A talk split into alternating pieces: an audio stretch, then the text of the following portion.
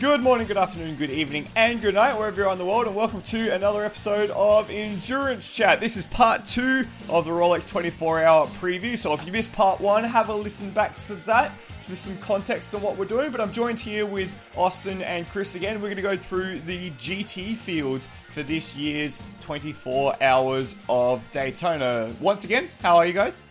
Doing very well. Well rested. Great, Mike. Brilliant. Love to hear it. Uh, GTD Pro, everyone. A brand new class for sports car racing. I mean, brand new. It's GT3, but with factory pro lineups, ladies and gentlemen. It's the it's the, the wet dream of the SRO uh, stable, truth be told. Uh, and 13 cars in this class. Just quickly, uh, Cookie, what do you reckon's the philosophy behind this class in in IMSA competition? Why does it exist now? 24 hour sprint race, Mike. That's the one. That's it. It's just Yep. for a 24 hour sprint race. No, um, well, it's a it's a way for uh, a, a professional um, production OEM factory GT efforts to compete uh, you know, in the US. That is uh, far cry cheaper than GTLM was. Because GTLM just had the caveat that you would go to Le Mans, which is also expensive and also not guaranteed. Well, I guess it would be guaranteed for GTLM, but Yeah. Uh, to a certain extent. Um, but yeah, so just a easier um, uh, barrier of entry for professional outfits to compete in uh, IMSA in the US. Brilliant. And this is something that has been a little lacking in well not just uh not just IMSA competition, but also the WEC, like a full factory pro GT uh outing. Like while GTE Pro and GT Le Mans has been awesome and has produced some awesome racing over the years. It has been quite lean in recent times. So the fact that we've got 13 cars from eight different manufacturers represented in this class for its first outing is pretty exciting, Chris. But there's there's a specific rule regarding some drive time that you've picked out that we we want to have a quick chat about, Chris. Yeah, so um, Sean Heckman on Twitter, um, who co-hosts the Dinner with Racers podcast with Ryan Eversley, pointed out in the IMSA rules book that uh, a rule was made for a certain particular of uh, who's sponsored by WeatherTech. Many people like to point out as the Cooper MacNeil rule, as in GTD Pro only, multiple cars, meaning the driver who's racing multiple cars, for any silver or bronze driver racing in two cars in the same class in a four driver car. That seems oddly specific, doesn't it? And the well- rule states it's two hours and 15 minute minimum drive time. so that's across both cars. Cor- correct. And it's for GTD Pro only if you're racing multiple cars, if you're a silver or bronze driver. So there's only three silver drivers in the field. There's Kyle Kirkwood, Austin, uh, sorry, Patrick Assenheimer, and Cooper MacNeil. And Cooper MacNeil is the only one driving two cars. Oh, there is also Rolf Ineichen, but he's barely a silver. But yeah, so that's basically only for Cooper MacNeil and his two cars. Yep. So he just do his two hours and change in each car, and he can just you know, I don't know, head head off to the bars and watch the race from there. Pretty much. It, I- I don't know. I, I really don't like this rule. I think it's a, it's it's screaming at me that money talks in this case Yeah. because obviously WeatherTech sponsors three cars because of the Proton USA entry And the and series. series. So I it's I I just don't like it. Yeah, it, it, it is kind of speaking to the sort of I don't want to say nepotism of the sport, but the nepotism of the sport. Um, on the plus side, though, there is plenty of other things to focus on in this class, uh, apart from Cooper MacNeil doing Cooper MacNeil things. As we may mention, 13 cars, eight different manufacturers. Uh, that's a pretty exciting starting point. What we're going to do is we're going to go through each of the driver lineups and each of the crews and each of the teams by manufacturer order if you're following along. Um, so the good thing about this is that all the drivers have already been announced on the IMSA entry list, so you don't have to cross check it with um, with Wikipedia like we were doing for our prototype preview. Thanks very much, LMP3 and LMP2.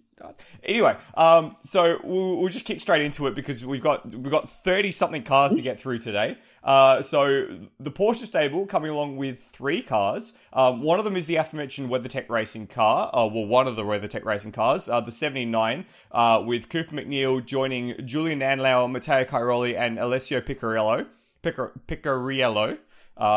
In that machine. Uh, it's all, we've also got Pfaff Motorsports with a all-star lineup of Matt Campbell, Mathieu Jaminet, uh, and joined by Felipe Nasr, brand new Porsche factory driver Felipe Nasr. Um, that's a bit of a story there in itself. Uh, and then, of course, KCMG are joining as well with Laurens Vanthoor, Patrick Pilet, Dennis Olsen, and Alexandre Imperatori. So that is basically the, the full Porsche factory team there. That's the all star car. So, guys, Porsche aren't messing around once again. That's three, well, two and a half very, very we're going to say it already. Stacked lineups, aren't we? Yeah, that number two is scary. The KCMG. I like. It interests me that that uh, Alexander Imperatori, like he's a very good driver. I wouldn't rate him at the same level as like Dennis Olsen, Laurens Vanthoor, but of course he's a KCMG driver, so you have to shoehorn him in there somewhere. So, uh, is that going to is that going to be a problem for that team, or uh, is the rest of the team's strength uh, good enough to not to carry him because you don't want to like carrying a gold driver sounds a bit dumb, but you know, if you compare that to Matt Campbell, Mathieu Jaminet, and Felipe Nasr as a three car li- driver lineup, that's pretty nuts. It, it yeah, might so- it might actually help them because uh, some of these uh, driver lineups in GTD Pro they have three drivers.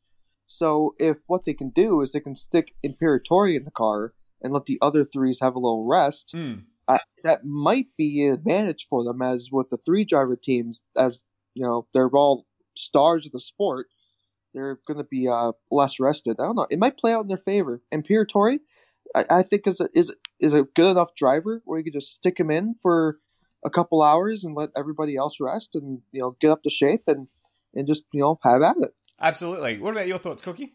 Yeah, I I I, I like the I don't know the driver line, but the two is very very scary. Um, and I don't think uh, Alexander is kind of like gonna be that much of an anchor. I mean, just because yeah. there's a lot of safety car stuff that goes on in IMSA. Yeah, indeed. Um, regardless, and uh, field neutral neutralized.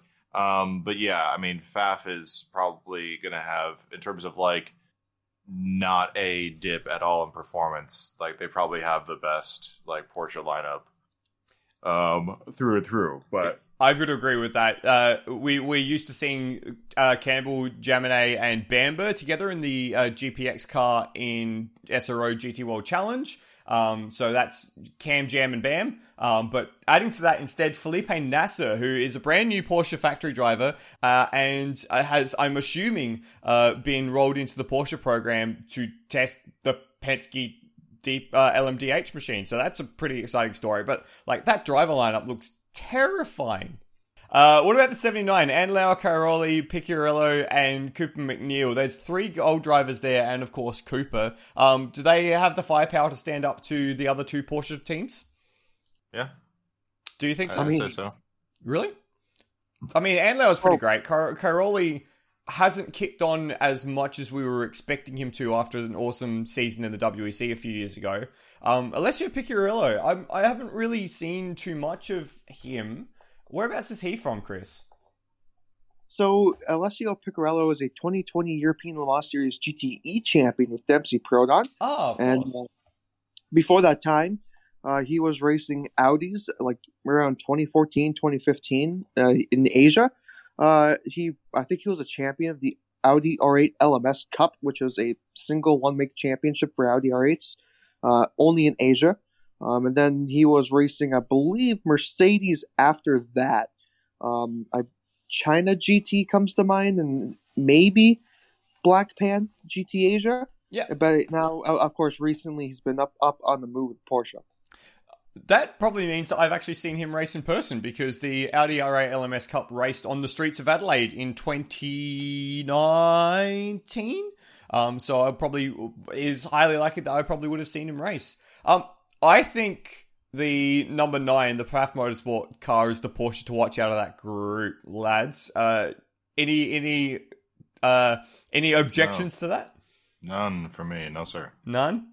Chris, I think I would have to agree um, Felipe Nasr, although he, I believe this will be his, I want to say his first time in a GT3 car.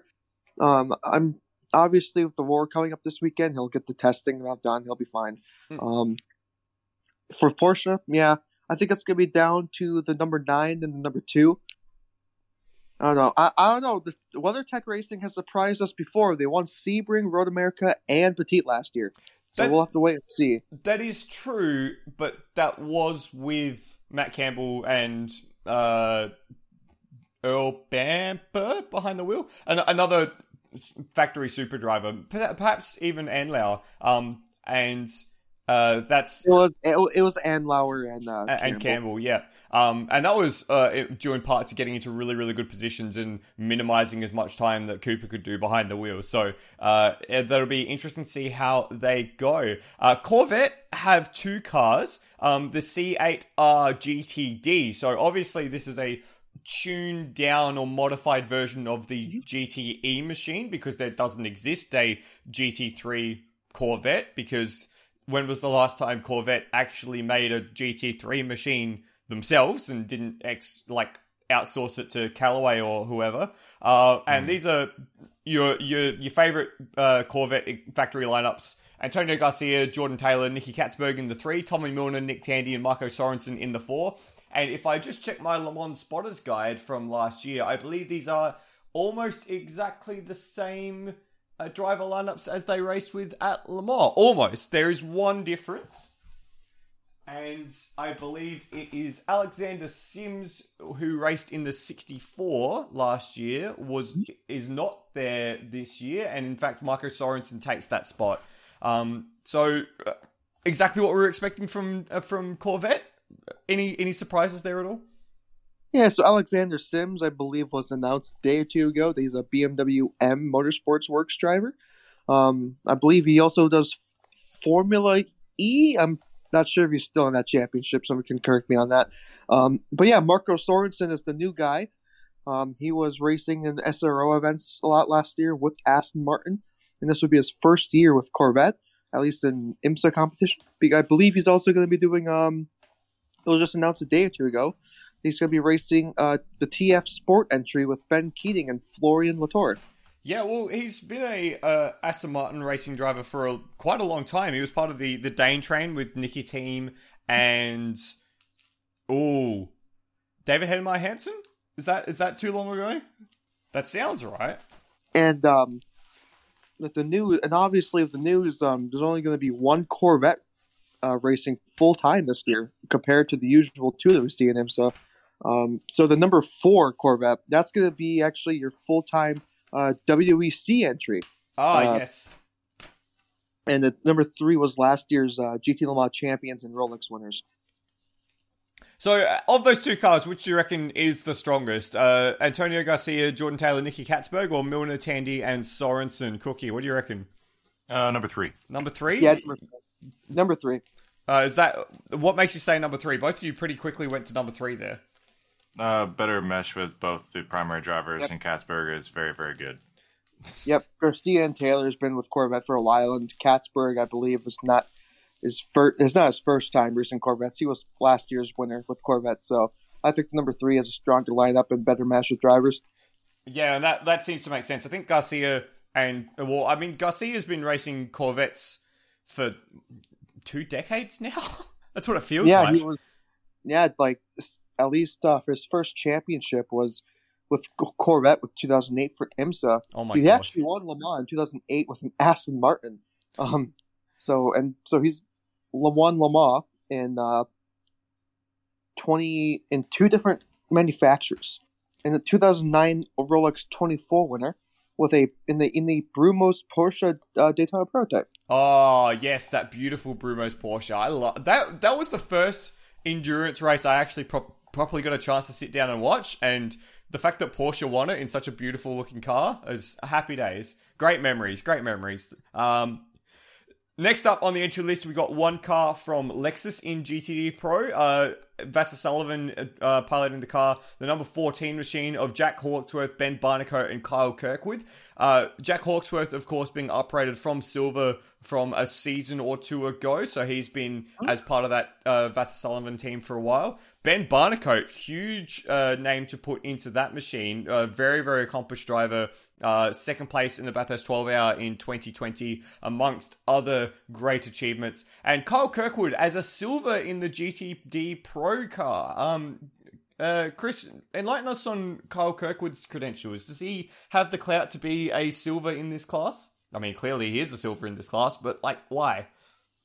Well, I believe for the past couple of years he was the enduro driver for Lexus in GTD, but also uh, he rolled through the rode the Indy ladder, winning championship after championship. Just last year, he basically curb stomped the entire field in Indy Lights to win the championship. So I think I would say he's qualified. Oh, interesting. So uh, a young up and coming pro then. Uh, Barnicoat and Hawksworth, that's a pretty formidable pairing as well, Cookie. Uh, do you reckon uh, the Lexus has got a chance of pulling through for a win? Yeah, and particularly too, they, they seem to be pretty strong here, um, if not for some reliability issues and also uh, Scott Pruett just throwing it into the wall after turn one, like the first hour in a few years ago. Um, yeah, I think they'll stand a good chance as long as they keep the nose clean. And uh, that car's got pace and that likes Daytona. So, and, yeah, go ahead. And, and Barnicoat, like when he was with McLaren, you barely saw him race. He in 2022, he he already won an endurance race. He won the the Gulf 12 Hours overall uh, with the Two Seas Motorsports McLaren, uh, not McLaren, a Mercedes. So he already has a win in the bag for 2022, albeit that race only had like 12 cars. But I feel like he's going to be put more to use, more races for him, which is obviously, you know, as a racing driver, that's good to hear. Yeah, absolutely. And Barnicoat is one of those drivers that you want racing as many things as possible because he is just that good and it's just awesome to watch him race. And he's a, a, a very well spoken person as well. I've had the pleasure of interviewing him a few times uh, in my travels, and he's he's someone who has a really good handle on how to communicate what a race car is doing and how to communicate how a race sort of goes along. So that's going to be a big advantage for that team when it comes to setup and strategy and those sort of things. One car from Aston Martin in GTD Pro. It's the Heart of Racing number 23 machine. Maxime Martin, Alex Riberas, and Ross Gunn. Uh, Ross Gunn's going to be hoping not to bin it into the pit lane wall this time around. But uh, Aston Martin, uh, not a team, not a car that we've seen traditionally do very well at Daytona. Uh, Riberas, Martin, Gunn, that's a pretty good lineup, all things considered. Uh, do we see them having a proper shot at it this time around? Sort of. Sort of? Yeah.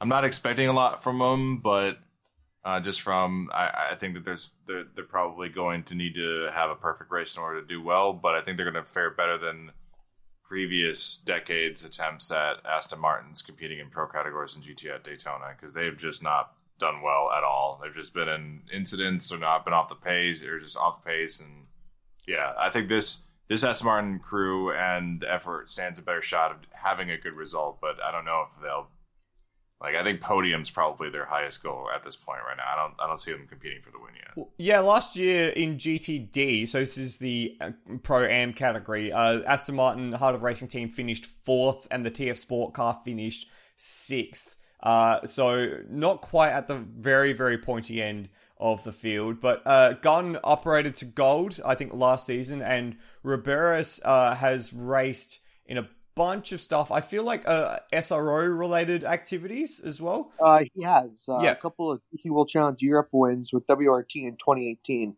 and also Alex Riberas, I believe, has been with this team for a while. Even when it was uh, when the Heart of Racing was uh, partnered with Alex Job Racing. Yes. Um, oh man, that's a team that I've not thought about in a while.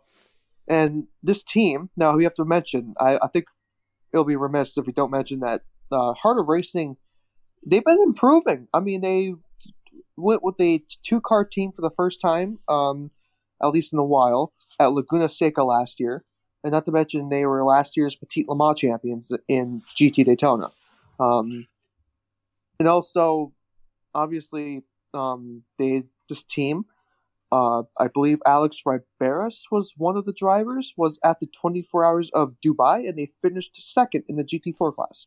Okay, so still uh, quite a bit of clout and also a, a bit of recent racing experience. Um, I it, the problem I have is the Aston Martin typically hasn't had the outright straight line speed that other cars seem to have had, um, and uh, the rest of the class looks just terrifying. So, uh, as much as Gunn and Martin and Riberas uh, strike fear into the heart of other teams, the other drivers in some of the other cars strike more fear. Uh, and one of those cars is one of the uh, BMW Team RLL machines. Uh, two of the brand new M4 GT3s, which I believe is their track debut in competition this year for this, uh, like worldwide.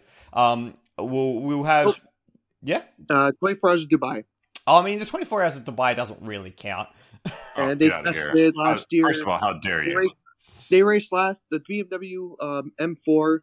Uh, if you're talking about homologation debut, it was the 24 hours of Dubai. But last year they did uh, the 24 hours of Sebring, um, and also they con- were entered in the uh, last year's round of GT World Challenge Europe Endurance at Barcelona. So they've been racing this car for since around October, just you know trying to get a test, making sure it works, and now it's you know for the big, big, big debut uh, for IMSA competition. Absolutely. So the two dri- uh, two cars, 24 and 25. 24 has Philipp Eng, Marco Wittmann, Nick Yelloly, and Sheldon Vanderlinde. And the 25 has Connor De Phillippi, John Edwards, Augusto Farfus, and Jesse Krohn. Now, uh, a lot of those are pretty uh, stalwart BMW factory names, so no real surprises there. Uh, De Phillippi has had a bit of a reputation given to him after a few major incidents last year where he pushed uh, a driver or two off track. Uh, so uh, the the BMW has a bit of a, a reputation for being a bit of a bully on track. Do you think they're going to use that to to their effect this time around? Uh, should we will we be prepared to get some contact notices from the BMW team? I know, Yes. I know the meme last year, me because uh, Connor De Phillippi for at least the last hour, hour and a half of the race when he was battling, I believe the Corvette, uh, he just kept flashing his lights every chance he got, just you know, and then obviously you know, go, going down, I believe in the turn seven, and uh, making contact with the Corvette, and you know, having that incident there, and that's what caused out the WeatherTech car to win. Uh, so we'll see if Carlo De Phillippi can have his aggressiveness in check, but he's a he's a good driver. He just needs to keep keep that in check. And Conor De Phillippi also has a GTD win here with uh, Land Motorsport, which I believe ended up getting taken away from them after the whole fuel filler thing as well. Uh, so uh, uh, quite a story for De Phillippi here in the past. Uh, of those two cars, guys, who do you reckon is the more exciting or more accomplished driver lineup? They're they're, they're pretty evenly matched, truth be told. Yeah, I mean, I'll I'll kind of yeah, I would say they're they're very close. Maybe 24 for me. Um, I know 25 has got a little bit more maybe US uh, flair to it, but I think 24. I'll give the nod to it as being the better BMW. I'm excited to see twen- Vanderlinde in there. Yeah, Chris. Yeah, twenty four. Uh, I believe twenty four is it's it's it's the DTM car because Philipp Eng races in DTM. Marco Wittmann, two time DTM champion, and Sheldon Vanderlinde races races for Rowe Racing in DTM, and then you have Nick Yelloly, uh, 2019 China GT champion. There's a little obscure fact for you. Uh, 2020 N24 winner, and uh, something that I was surprised to know about. I learned this last year during F1 testing uh, in December. He's actually a test and simulator driver for the Aston Martin F1 team. Wow, there you go. That is a nice little obscure fact. Cool. Okay. Uh, yeah, it, it's interesting that the the one car has, well, the 24 car has a bit more of an international flavor, while whereas the 25 car is very much, well, besides Jesse Krohn, is very much the Americas with uh, two USA drivers and Farfus adding the Brazilian fair flair. So we'll uh, keep eyes on the BMW. They'll be hard to miss because they'll either be flashing lights or running people off the road. The Ferrari is represented by Risi Competizione in the 62. Great to see Risi back in the championship after a few uh, tumultuous years in terms of uh, ent- uh, sporadic entries and costing and uh, having their entire uh, operation damaged by was it Hurricane one of them? Hurricane one of them. I, I can't Yeah. remember the the the, Yeah. the the ones in was it Dallas was I can't remember where it Uh, was. Houston. no, the Houston. That's It was the the, one. Houston. Yeah, Hurricane. Yep. Yeah. Harvey. Uh, Hurricane Harvey. Yeah, that, was, it. that was- So that's the, that's why Risi's been Hurricane, taking one of them. Hurricane, one of them. I know, right? Uh, That's great. so the Ferrari 488 GT3, we know that's a proven uh, concept, a car that wins races everywhere it goes, and boy howdy, these drivers, straight from the WEC effort, Alessandro Pierguidi, James Calado, Daniel Serra, Davide Rigon, that is a terrifying quartet of drivers. These guys have come literally just from winning the FIA WEC uh, GTE Pro Manufacturers title. Uh, the I think the only exception there is Davide Rigon, but like Rigon is an extremely accomplished driver in himself. He doesn't need a FIA GTE Pro Championship. He's got his own championships that he wins. It's it's that is a horrifically stacked lineup. Yeah, yeah, it is. It is world class for Ferrari standards. So, yeah, it's a it's a shame that they don't they all have one car to be in, kind of for that. Yeah. but, uh, yeah, it's nuts, nuts. That that lineup is fantastic. It does. What impresses me is that Daniel Serra, uh, three-time Stock Car Brazil champion, so he races Ferraris in all the big enduros around the world, but he still races full time in Stock Car Brazil. He, so he's getting probably much more seat time than perhaps uh, perhaps maybe Davide Rigon, um, because Stock Car Brazil has like what 10, 12 rounds, they race two races each. Um, so he he's probably one of the most freshest out there in terms of getting out because the last race of Stock Car Brazil was like mid December, Hmm. and uh, some of these guys haven't raced since November. Hmm. Uh, that's really really cool. I didn't know that Serra was continuing with his Stock Car Brazil exploits. He's been one, someone who's been on my radar for quite a while after doing some pretty cool things across uh, Aston Martin initially, and then other uh, championships. Uh, around as well, so cool to see that car. There is not a weak link in that team at all, is there, guys? No, No. that is a that is a solid through and through lineup. They just have to hope they don't have any ill will befall them. Absolutely. Um, someone we did miss earlier up in the entry list, which we're going to go back and check out now because I got a little too excited. Uh, the Mercedes AMG number fifteen car, uh, Proton USA, two Mercedes uh, in the uh, in the entries for GTD Pro. Uh, Dirk Muller, Patrick Assenheimer, and Austin Cindric behind the Proton USA car. The other Mercedes is the WeatherTech Racing car of Cooper MacNeil, of course, uh, Daniel Juncadella, Maro Engel, and Jules Gounon in the 97 machine. Uh, Proton USA's entry kind of confuses me a little bit. A three car lineup with a silver in GTD Pro. It's not really what I would have expected, but you know, Dirk Muller, Austin Cindric, great uh, pro drivers. Uh, Cindric has been a part of the uh, Mercedes factory lineup for a while as he's worked his way up the ladder. But the 97 car, Juncadella, Engel, and Gounon, that is an all star Mercedes lineup, isn't it? Mm-hmm. Yeah, the each OEM seems to kind of really pack the house with this. Uh, really going for the first maiden GTD Pro uh, win for sure.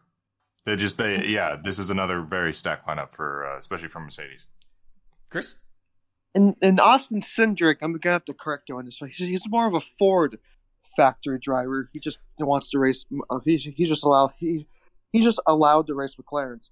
Um, he Mercedes. races for Team Penske in the NASCAR Cup Series. I believe he's 2020 NASCAR Xfinity Series champion. Well, isn't. Although, and yep, Isn't and also, Austin uh, Tim Cindric's son or nephew? Yep. So no wonder yep, there's that Penske uh, connection he's then. Tim Cindric's son. Yeah.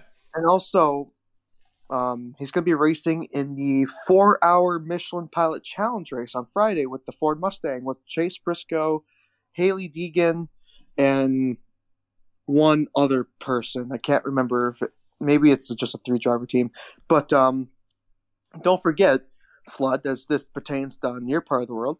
He raced for Erebus in the Mercedes in the 2015 Bathurst 12 hour. Absolutely right. That is exactly where my brain goes when I talk about uh, the um, the Mercedes uh, ladder because he was racing in that car with I want to say Bernd Schneider and another Australian. I believe it may have even been Davey Reynolds back in 2016, 2016 or 2017 that happened. So quite a while ago now. Um, but that was my first exposure to Cindric, and he was he was quite good in that car. So it's no surprise to see me uh, see him still making moves up the uh, up the Mercedes ladder.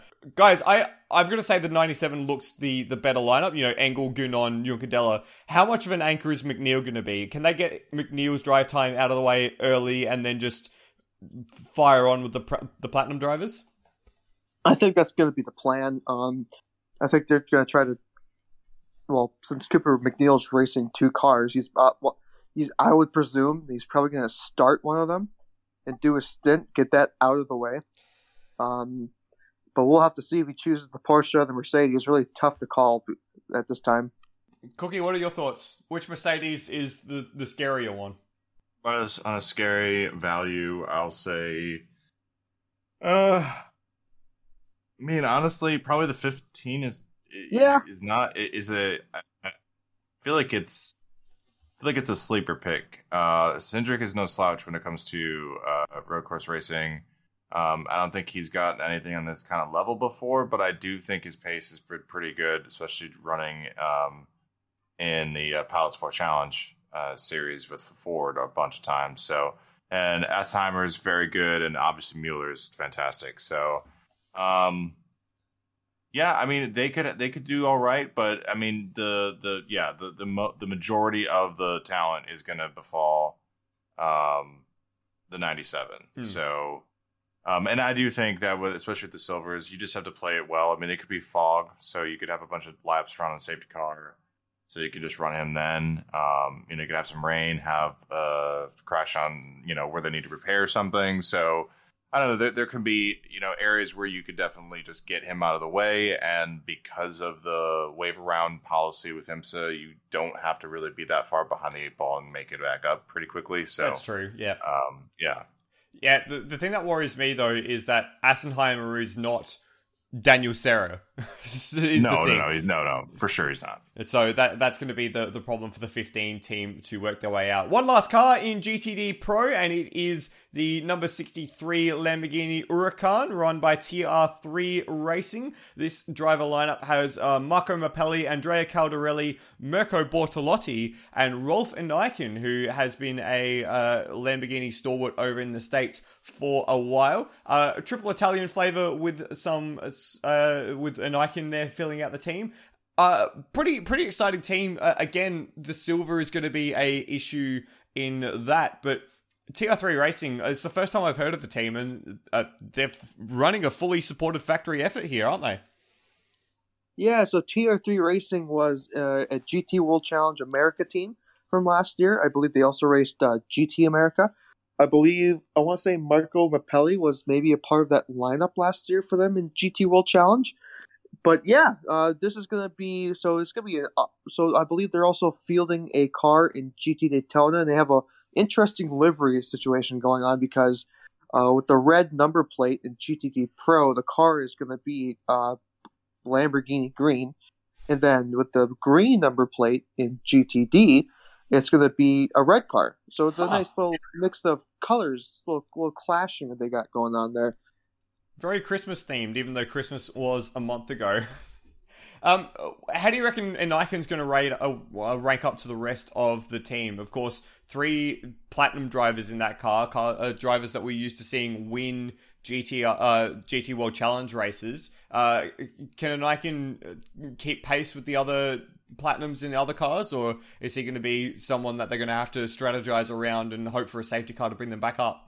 They'll be fine. Rolf Ineichen, he's he's usually I think he's not too bad. Uh, he he was don't forget he's two time Rolex twenty four winner with Grasser Racing Team. But that's um, in GTD also, where the, it's a pro am lineup. That's the thing. That's the thing. Like uh, again, the same problem with uh, Patrick Assenheimer. Like an Icon isn't a Davide Rigon or an uh, or a Alexandre Imperatori or someone like that. He's still a silver driver, so it's something that the team is definitely yeah. going to have to work around. Yeah. But Patrick Assenheimer won the Nürburgring 24 overall, which that was a full field full of pro teams. That's true. Okay, maybe you're picking things apart too too too well. I don't like it. okay, that's that's the GTD Pro entry. Uh, I'm gonna give you guys a second because I'm gonna ask you for a sec for a top three. Um, but in the meantime, I'm going to remember to thank our sponsor, the RacingLine.app, because they have uh, gladly uh, continued their support of us this year. So get onto the RacingLine.app for your motorsport calendar, set all your alerts. for each of the sessions, so you don't miss anything, anything from the Roar or anything from uh, the the 24 hour weekend itself. Uh, and uh, uh, yeah, Dave Ellis, who runs that, has done a very good job with that app on Android and iOS. So make sure you check it out and support them who support us. So, Chris, Cookie, I'll go Chris first. Give me your top three in GTD Pro.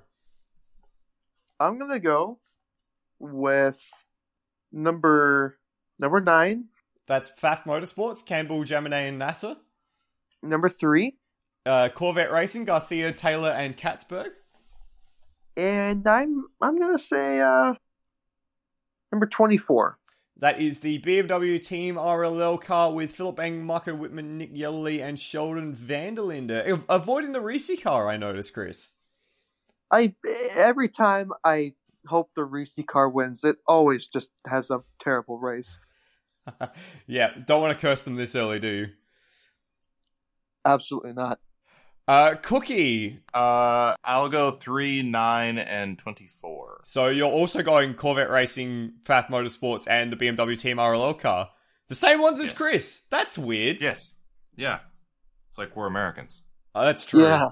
I don't like that. Well, I, I, I can't look past the, the, the 62, the Risi car. That looks just crazy stacked for me. Um, I'm also going to go the number 9. And I might jump on the number 4, the other Corvette car, just to be different. Just to be a little different.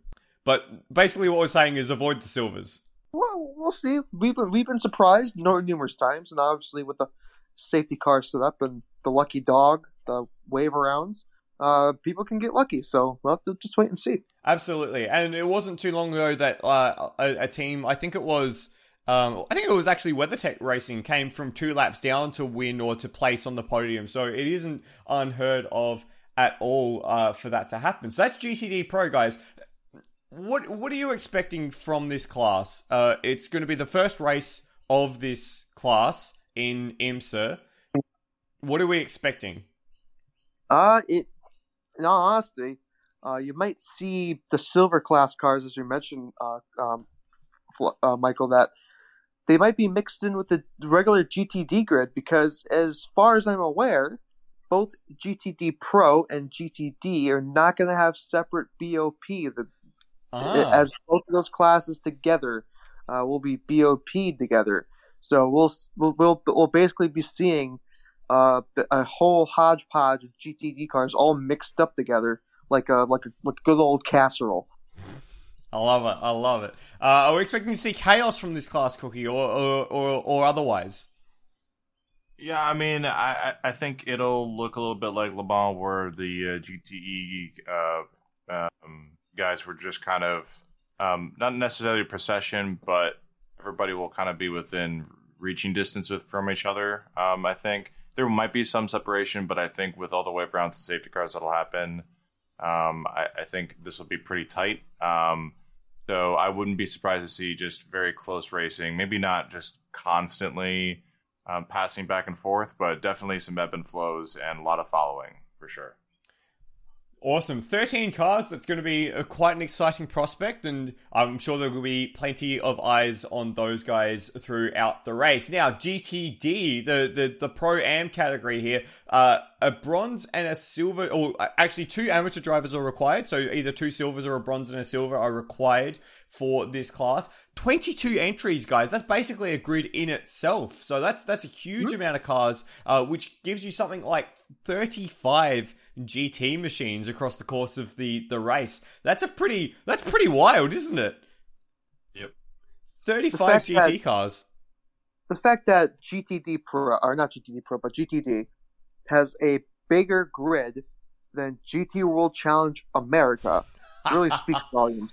Absolutely, that's it's quite an exciting prospect, and there's nine manufacturers represented in the GT3 field. So, in addition to the well, uh, uh, we remove Corvette because Corvette are only running GTD Pro, but we also add in Acura with a single car and two cars from McLaren as well. So that's going to be pretty exciting to see the variety in GTD. We're going to crack straight into it. No, no ifs, ands, or buts. We're going to go straight in. Lexus are bringing one car and they have the first car on the entry list is the number 12 uh, from Vasser Sullivan as well. And this is the car that we would uh, remember from last year. Frankie Montecalvo and Richard Heistand are the, the two amateurs, and they're driving with Aaron Telitz and uh, Townsend Bell. I believe these guys didn't place too badly last year, if I remember off the top of my, of my head, and I remember poorly because they placed quite badly last year. Whoops. Um, but we've seen that Lexus uh, be quite strong in r- the regular series IMSA races before, haven't we?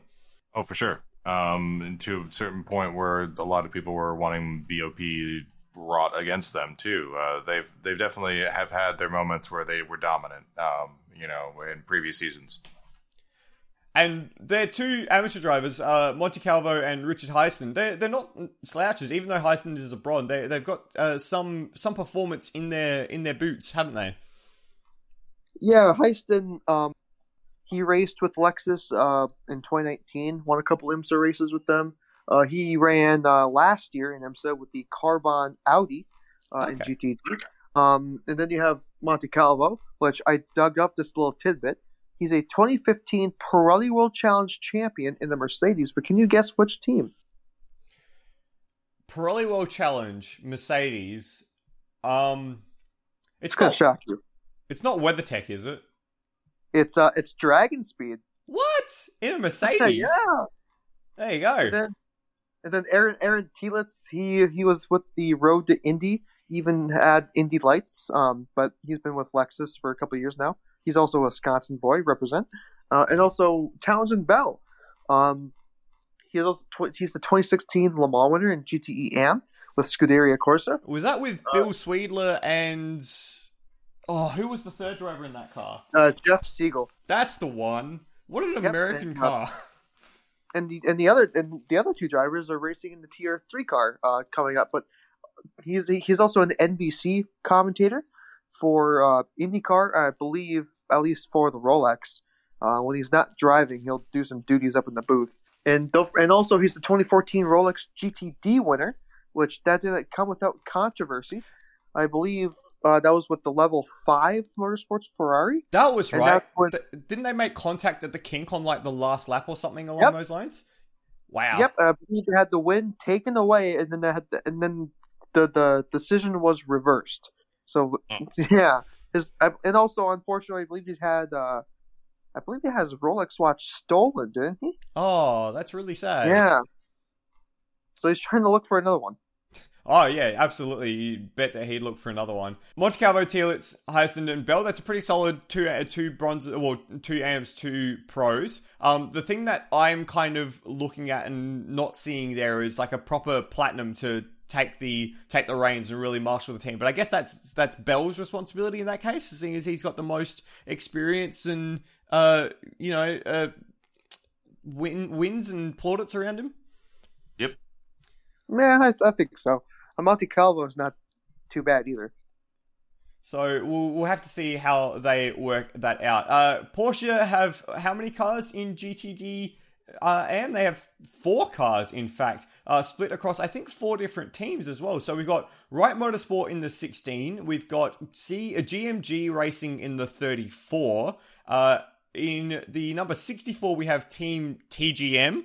Uh, and uh, right at the very bottom of the entry list, 99 Team Hardpoint uh, as well. So uh, let's look at, at these drivers in a bit more detail. 16 Wright Motorsport, Ryan Hardwick, Zachary Robertson, Za- uh, Jan Heylen, and Richard Lietz as the Platinum, which is a pretty Yeah. crazy driver to just drop in there.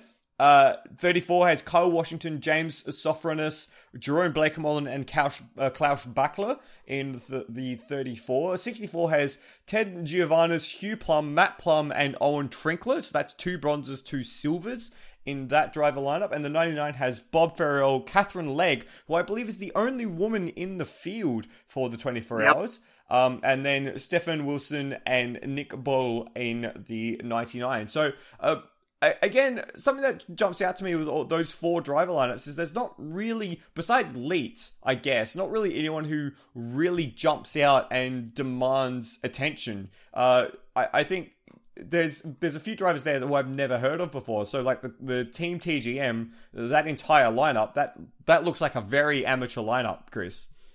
Uh, it is. Uh, basically, that's a combination of their Michelin Pellet Challenge efforts because Team uh, TGM they race Pilot Challenge with two cars, and the owner, I, I would presume, or at least the money guy, Ted Giovanis, he's really old. He's like seventy six years old. Damn. Um, and the Plumb brothers they race together in uh, maybe not together, but they race in Pilot Challenge, and then uh, the other guy, uh, Owen Trinkler, uh, he's uh, 2018 Michelin Pilot Challenge champion.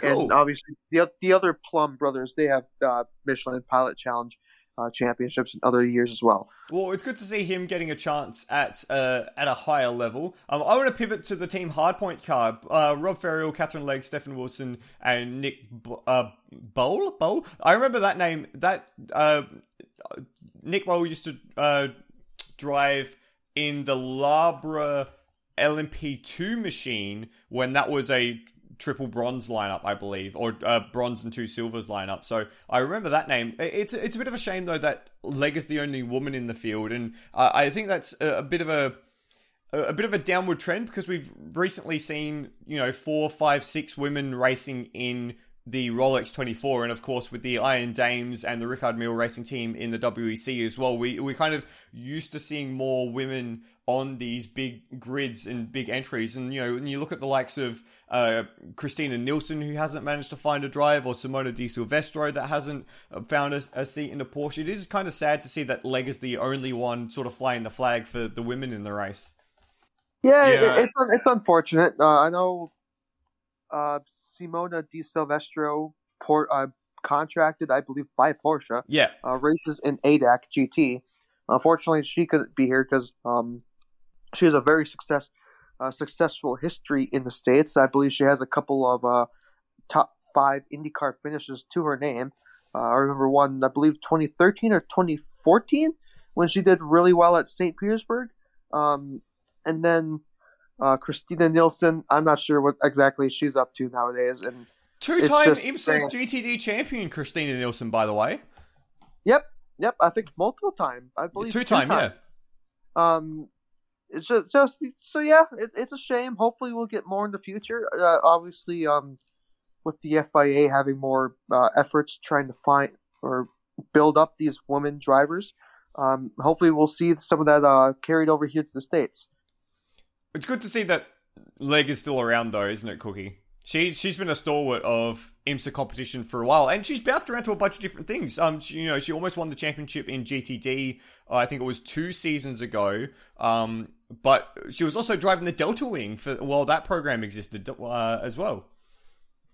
Yeah, I mean she's she's been around U.S. Um, motorsport too for you know even when Champ Car um, uh, series way back when too. So um, yeah, she's been around uh, a, a, a while and has really been able to you know hold her own and pace wise. Um, you know we've had other female competitors at Daytona, which uh, I don't know.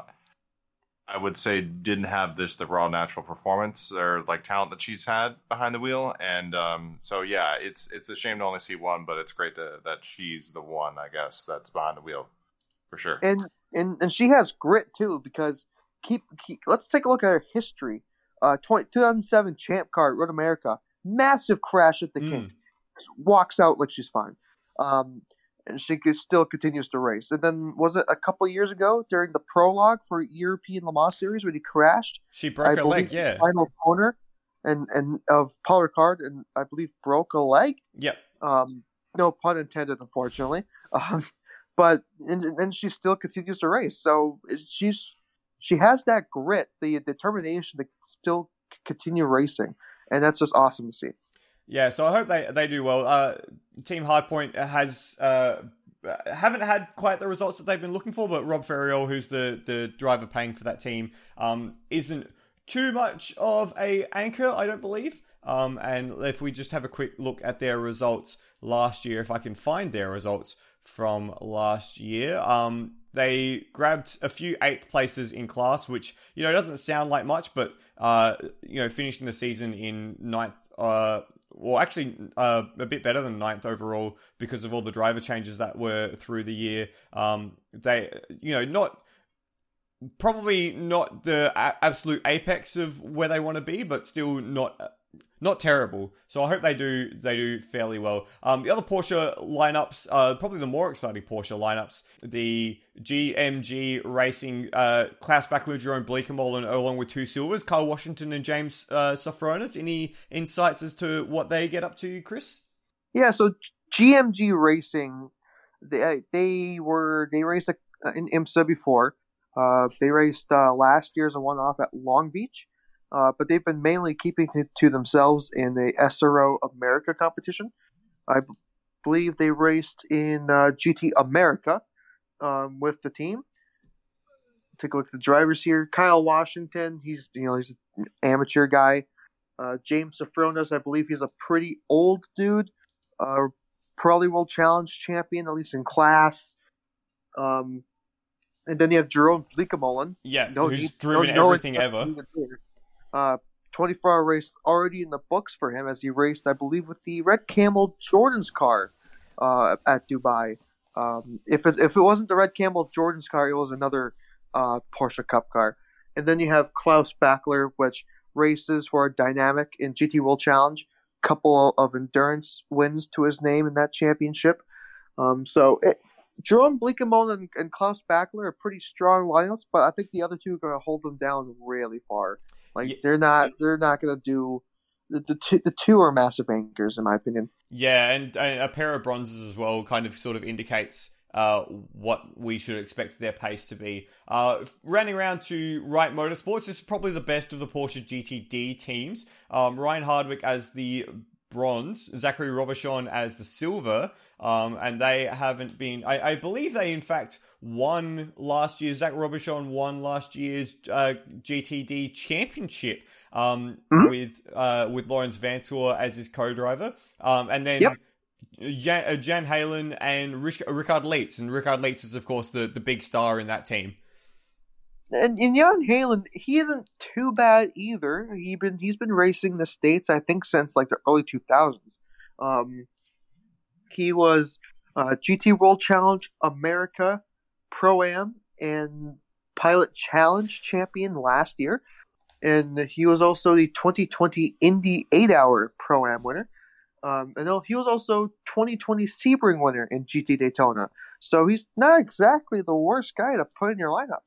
That's pretty cool. So uh, that's probably going to be the the best chance for the Porsches in GTD. Uh, yeah, I, I, I wouldn't be surprised to see Wright Motorsports somewhere in the mix, but the the other three cars, unless uh, Legge or Bleekemolen or uh, or uh, where's it gone? Black Bachler do something amazing. They're going to be fighting their way through the field a lot of the time. Yep. Any protestations, Cookie? No, absolutely none. I... Brilliant. We'll, we'll, crack on then. Uh, next cars on the entry list are four from Lamborghini. Uh, TR3 Racing, who are running the GTD Pro entry, are also running an AM entry with Bill Sweedler, John Megrue, Giacomo Alto, and Jeff Siegel behind the wheel. We already detailed Jeff Siegel, a Le Mans podium getter alongside Townsend Bell uh, back in 2015, with Bill Sweedler as well, in fact. Um, John Megrue and Giacomo Alto, uh, Chris, names I've not heard before. Any insight there? Yeah, so Megrue, he uh, presumably the AM funding the team. He was a Ferrari Challenge guy. He raced uh, SRO America with the team last year. I believe GT America because that's where like the amateurs, like the, all the bronzes usually go. Yep. And then you have Alto, who was a um, international GT Open champion before, and he also raced with TR3 uh, last year in SRO America competition. Two bronzes, two golds, Cookie. Do you, do you think that's a, a, a stunning lineup that we should be keeping an eye on? Um, it's definitely one to definitely keep an eye on for sure. Um, I, I think it's it's it's definitely going to have some um, times during the race where the pace is going to be lacking, but I think you know you don't really know too too much for sure how um, everything's going to even out or mesh in with uh, with all the drivers. So I think it's got a fair shot, and the driver lineup is certainly eclectic for sure in terms of experience.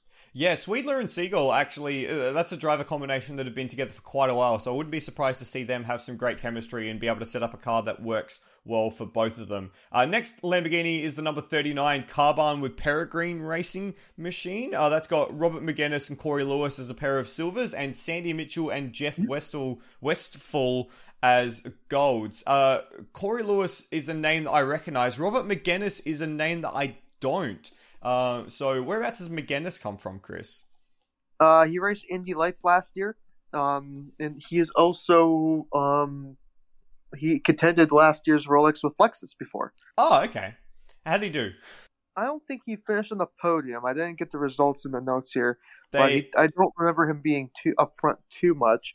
then Corey Lewis, he won uh, the Rolex in 2020 with Paul Miller Racing, so with the experience of Lambos is there. Sandy Mitchell, uh, he was the 2020 British GT champion with Barwell, and he still races with Barwell. Um, and then Jeff Westfall, uh, he was a the he raced the N24 with uh, Glickenhaus. Oh, well, there you go. That I did recognize that name. There, there you are. Uh, two silvers, two golds. Uh, how did you rate this one, Cookie, versus what we just saw with uh, the TR3 team? I'd say it's definitely better. I'd say it's a little. Um, I I would expect a little bit better um, result from this one for sure. Yeah, I, I, I, looking at like Megennis and Lewis as silver drivers, they're probably a little bit of a step up on Siegel and Megrue uh, as Agreed. bronzes. Yeah, and yeah, I, I wouldn't be surprised to see them do quite well. 42, the NTE Sport is the next Lamborghini Huracan. Uh, Don Yount and Benja Hites, as, or Don Yount, Benja Hites, Jaden Conwright as amateurs, uh, Yount as the uh, bronze and the two silvers, and then Markus Paltalla as a gold rated driver. This is probably a, a bit of a step down considering uh, you've gone from two golds and two silvers to two silvers, a bronze, and a gold. Uh, Yount is a name that I do recognize, though, Chris. What would he have been racing in recent years?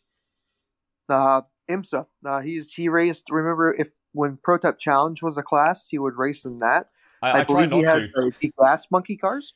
And the fact that um, Don Yount, I don't believe he's anything too special. I don't think he's quite that good. Benjamin uh, Hedis, I, I'm gonna butcher that name so hard. Uh, he races uh, GT World Challenge. I know with AKKA ASP in 2020 uh, and, and Rinaldi last year. Um, so he's he's he's been racing in two different types of cars within three or three different types of cars in three three years. So interesting to see how um, experience can play out driving the different various uh, amounts of cars. Jaden Conwright, he raced you know IMSA and various career cups since his single seater run in 2019, um, or at least the end of his single seater run in 2019. And then Markus Paltalla, um, he was a BMW driver. That's why I really knew him from. But he also uh, pre- he pretty much at every Nurburgring 24 he'll be with a Mercedes. But he was also with a Bentley for a year or two. That's something I I completely forgot. Oh, there you go. I, I think Parcel is really the only exciting or interesting thing about that car, truth be told. Yeah, I would agree too. um, yeah, I mean, there there's definitely some shining moments with some of them, but yeah, I wouldn't rate it as highly as the other ones so far. Uh, The final Lamborghini on the entry list is from T3 Motorsports North America, the number 71, and this looks like a, a driver lineup to get a little bit more excited about. Uh, Franck Perera as a platinum driver, and then a trio of silvers, Matteo La, La, La, Llarena. Llarena, uh, Matteo Llarena, uh, Maximilian Paul, and Misha Goikberg uh, as a, uh, uh, the third silver. Uh, interesting to see, is that a Guatemalan flag next to Llarena's name? Yeah, How and many- he's actually and he's actually a Lamborghini Junior driver. Just uh, Sports Car 365 pointed that out to me as I was researching this car. Uh, he he drove Italian GT uh, last year as, as well as IMSA LMP3 in the Michelin Endurance Challenge. So he, he has experience racing in IMSA and at Daytona. That's invaluable. Um, and then Maximilian Paul. He's an ADAC GT driver as a T3 Motorsports as a DTM and ADAC GT uh, team. And then Misha Goikberg, he's a 2016 Rolex winner in Prototype Challenge. And if you, uh, he raced for Grasser last year in Lamborghini um, in GT Daytona. And he's also, if you remember the Banana Boat Daytona Prototype, uh, Yes! he was in that car. Yes, that was the best. That was the best uh, uh, LMP2 car, the the the big uh, yellow one. That was awesome. Uh, that was that. That kind of excites me. He also has a little bit of a, a reputation for being uh, hard to pass and also hardy to pass as well. Likes to uh, get a bit of rubbing going, uh, and then pair that with Franck Perera as the the pro driver. That's uh, quite cool. Uh, Cookie, when was the last time you saw a Guatemalan racing driver? Oh, uh, quite a long time. is that is that the most is that the most interesting flag that we have on the entry list? Uh, for sure. Um, it's definitely um, has quite a few different colors. well, I mean, I mean, like, like in terms like of in terms struggling. of in terms of novelty, is like you know we don't usually see Guatemalan drivers. So, is, is there another driver that you can uh, that you might see that is is as in, like interesting to where that comes from? Um, I'm, just, I'm struggling to think of like a specific driver coming from a spe- like a certain area, but yeah, I mean, a lot of the uh, specifically from South America. I mean, I mm. guess uh, Juan Pablo Montoya from being from Colombia. I yes, guess. there you go. Um, something and, like that. And that, I'm gonna put on my obscure little uh, hat here. There's Guatemala has a racetrack, and they have every. At least I don't know if it's an actual series or they have it like once a year, but they actually have a GT challenge. They have a Guat. The, look it up on YouTube. It's Guatemalan GT challenge they got they got like an old 458, an old Audi R8, a couple other like you know older GT3 cars. Then you know the rest is like you know home built stuff. It, it's crazy, and the track the track is wild. I'm terrified, and, and I know exactly what I'm doing after I finish this. And Mateo Llarena, I believe, raced in that as late as like maybe 2019, 2020. Wow. Okay, that's cool. I got to check that out. Um, of the four Lamborghinis, lads, who do you reckon is the the, the one that's going to be the furthest up the grid? Hmm. I think it's either going to be the T, the TR, not the uh, Carbahn, or the, the T3 car. Okay, so you're going uh, Megadis, Lewis, Mitchell, and Westphal, and then the T3 car Pereira, Llarena, Paul, and Goikhberg. Yep. Cookie, do you, yeah, uh, would you that was yeah, I would agree with that too.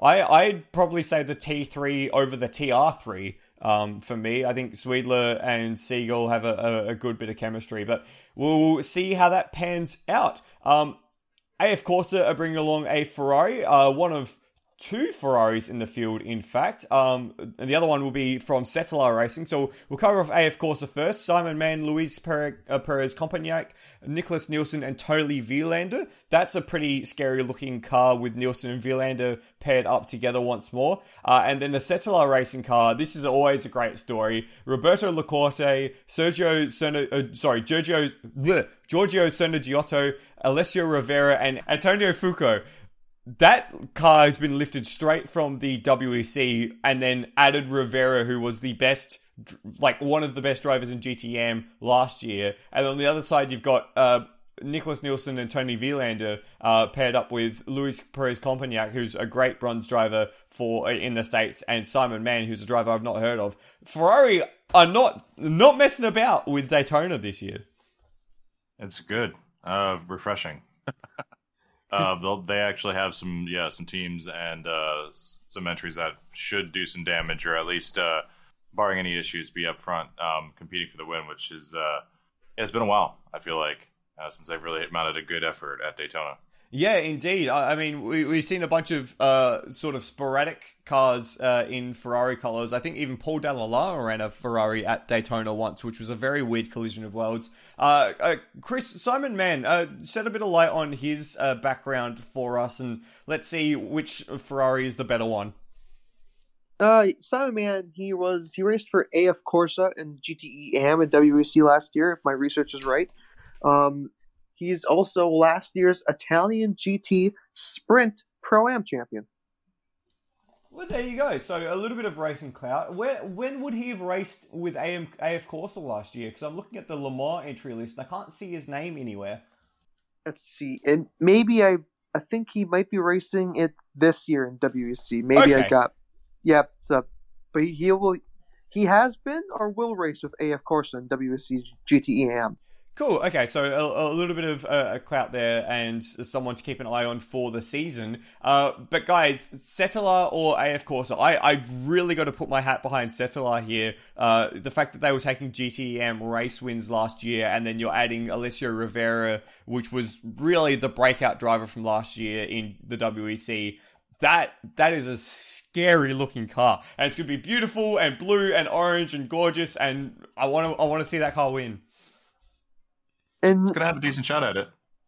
and something interesting that I found about the Cetilar, Cetilar car. Um, obviously, we are recording this on a Thursday, American time, and the first pictures of setup day for the Roar has been published, and Cetilar has a uh, custom number on their number board. Woo! Yeah, I did see that.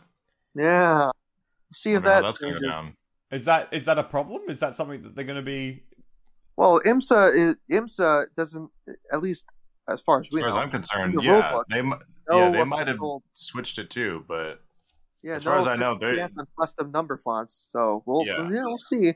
Okay, um, well, because that would have been come strong, straight from the WEC because the Mhm. 488 is able to be um swapped uh, in that respect. So uh, they they'd probably just come straight from the WEC, and they might have to switch that one over. I'm sure it'll be. I'm sure it'll be fine. I'm sure it's fine. Right, right. right, Right. right. Okay. Right. Uh, let's move on. Can we move on? Uh, No, okay. Heart of Racing. can. Heart of Racing in GTD as well, uh, running an Aston Martin, as well as Magnus Racing running an Aston Martin, as well as Northwest running an Aston Martin. So we know who's in the Northwest car. We'd probably say Paul Dalla Lana's in that car, Charlie Eastwood, Nicki Thiim, perhaps, uh, because they're racing the WEC together. And if I have a look, David Pittard's also in that car, who's also a part of the WEC team for uh, Northwest. Uh, so very exciting. Paul Dalla Lana, great driver, great bronze driver, has not had the success or the luck in major enduros that he probably deserves. Uh, is this going to be the one that he finally breaks through? Please. You could you could definitely do it, and um and again, it's just it's it's it's how good that advantage is going to be driving uh, at Daytona. But um yeah, that's a great lineup for uh for GTD. Um, with Paul Delon being the, the bronze, um, David Pittard, yeah, uh, going through the gambit with uh, all the driver ratings, but yeah, and the team to round it off with just being the really stupid quick ass and uh, factory driver. So yeah, I, I I look forward to seeing what this can do, but this is definitely one that can compete at the head of the GTD field. And this is exactly the same as their uh, WEC entry for this year, with the addition of Charlie Eastwood, who has been a, uh, a Aston Martin factory driver through the young driver program that they've had there. So no surprises in that one. We'll round back up to number 27, uh, the Heart of Racing team. Roman DeAngelis, Ian James, Darren Turner, and Tom Gamble. Uh, DeAngelis and uh, Turner normally in that car for Heart of Racing. Ian James is a name I'm not so familiar with. Chris, uh, help us out with that one. Yeah. So Ian James, uh, he's I believe he's a dual citizen. He's he's from Britain. He's from Britain, but I believe he's at least uh, has American citizenship or at least lives in America. Um, Ian and Ian James, I want to say raced at Dubai with the Heart of Racing GT4 and f- finished second. I could be wrong on that, um, but if you want to go deep into the archives, I just found that he's a 2004 American Le Mans Series LMP2 champion. Wow, that is deep into the archives. That's 18 years ago. There you are. and he also very. won the Heat last year of Heart of Racing. So I wouldn't say he's bad. Nice. Uh, and then you've got Darren Turner and Tom Gamble, two very uh, like stalwarts of the Aston Martin factory team. Uh, Darren Turner, I think, had at one point the longest streak of WEC starts um, until he moved on from the Aston Martin uh, Pro lineup. And then uh, Christian Ried, I think, has the longest streak now. So uh, plenty of clout there for Darren Turner and the, uh, and the 27 team. Uh, and Magnus Racing is the last Aston Martin on the entry list, number 44. And this, again, is a fan favourite uh, with John Potter, Andy Lally, Spencer Pumpelly, uh, expected drivers from Magnus Racing. And then adding to that, Jonathan Adam, uh, of course, Johnny Adam from Yeah. the Aston Martin factory stable. So getting some really, really good support there. Uh, Magnus are a fan favorite team, uh, and uh, after their success in I think it was 2015, uh, running the the uh, uh, the Audi for the first time. Uh, 2016, they, 2016, I think, wasn't it? Yeah, I think you're right on that one. Um, uh,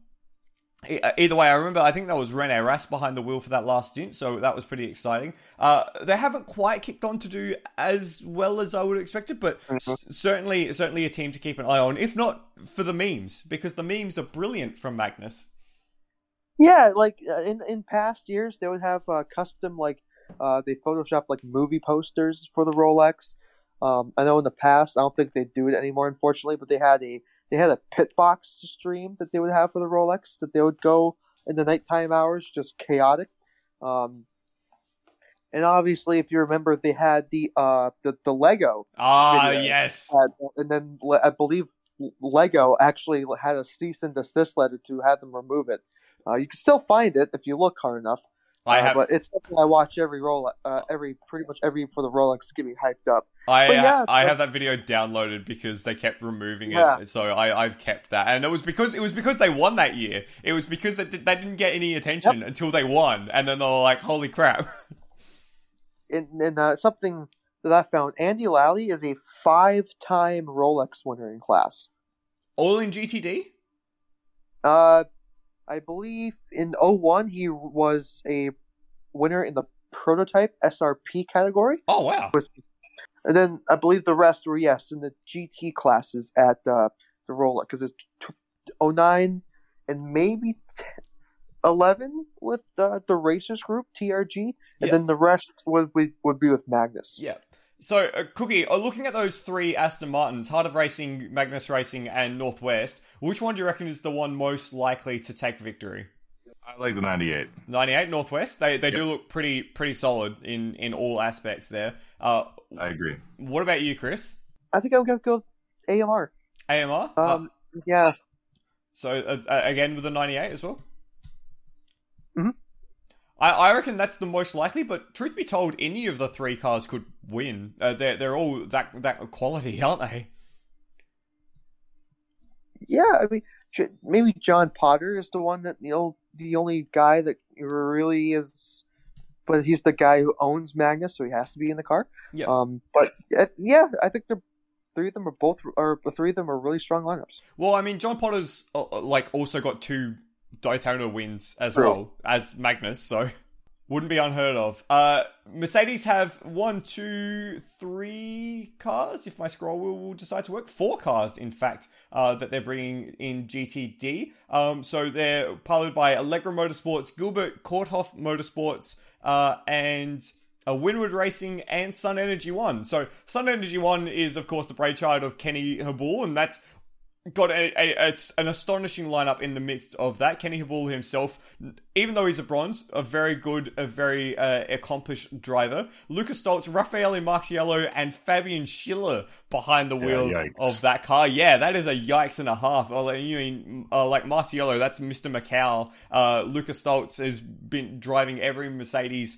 from like Black Falcon to Haupt Racing Team to Sun Energy One, of course, and uh, HTP when they were running uh, Mercedes, and Fabian Schiller as well, just a, a super accomplished driver in that respect.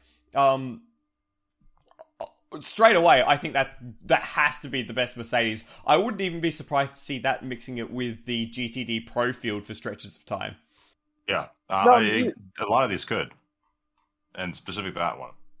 Yeah, yeah, I wouldn't be surprised either, um, because looking at the minimum drive time, uh, is four hours and thirty minutes for uh, pretty much every single class, except for that you know Cooper MacNeil rule. Yeah. Um, uh, so theoretically, it, I mean, yeah, Kenny Habul, he's not exactly the best, but I mean, we there there are worse drivers than him out there on the GTD grid. He has so, a he has a second place overall at the Bathurst 12 hour in mm-hmm. the GT3 era. So he, he finished second to WRT in 20, uh, 2018. So he's certainly not a, a, a, a, bronze to sleep on. No, not at all. Uh, so that's that's probably the like just straight off the bat. That's probably the most exciting Mercedes. Uh, the 28 is also pretty interesting. Uh, Allegra Motorsports uh, has won this race before in the past, I do believe. Uh, Michael De, uh, De Quesada and Daniel Morad as the silver drivers, Linus Lundqvist as a as a gold, and Maximilian Goetz as a platinum driver in that machine. Yeah. That's, a, that's a pretty solid lineup as well when you look at it. Yeah, Maximilian Goetz, uh, last year's DTM champion. bring that up, bring that controversy up again. Um, then uh, Linus Lundqvist, 2018 British F3 champion, and 2020 Formula Regionals America's champion, and then 20 uh, last year uh, raced Indy Lights, and his, his goal is IndyCar, but obviously not uh, missing out on an opportunity to win a Rolex.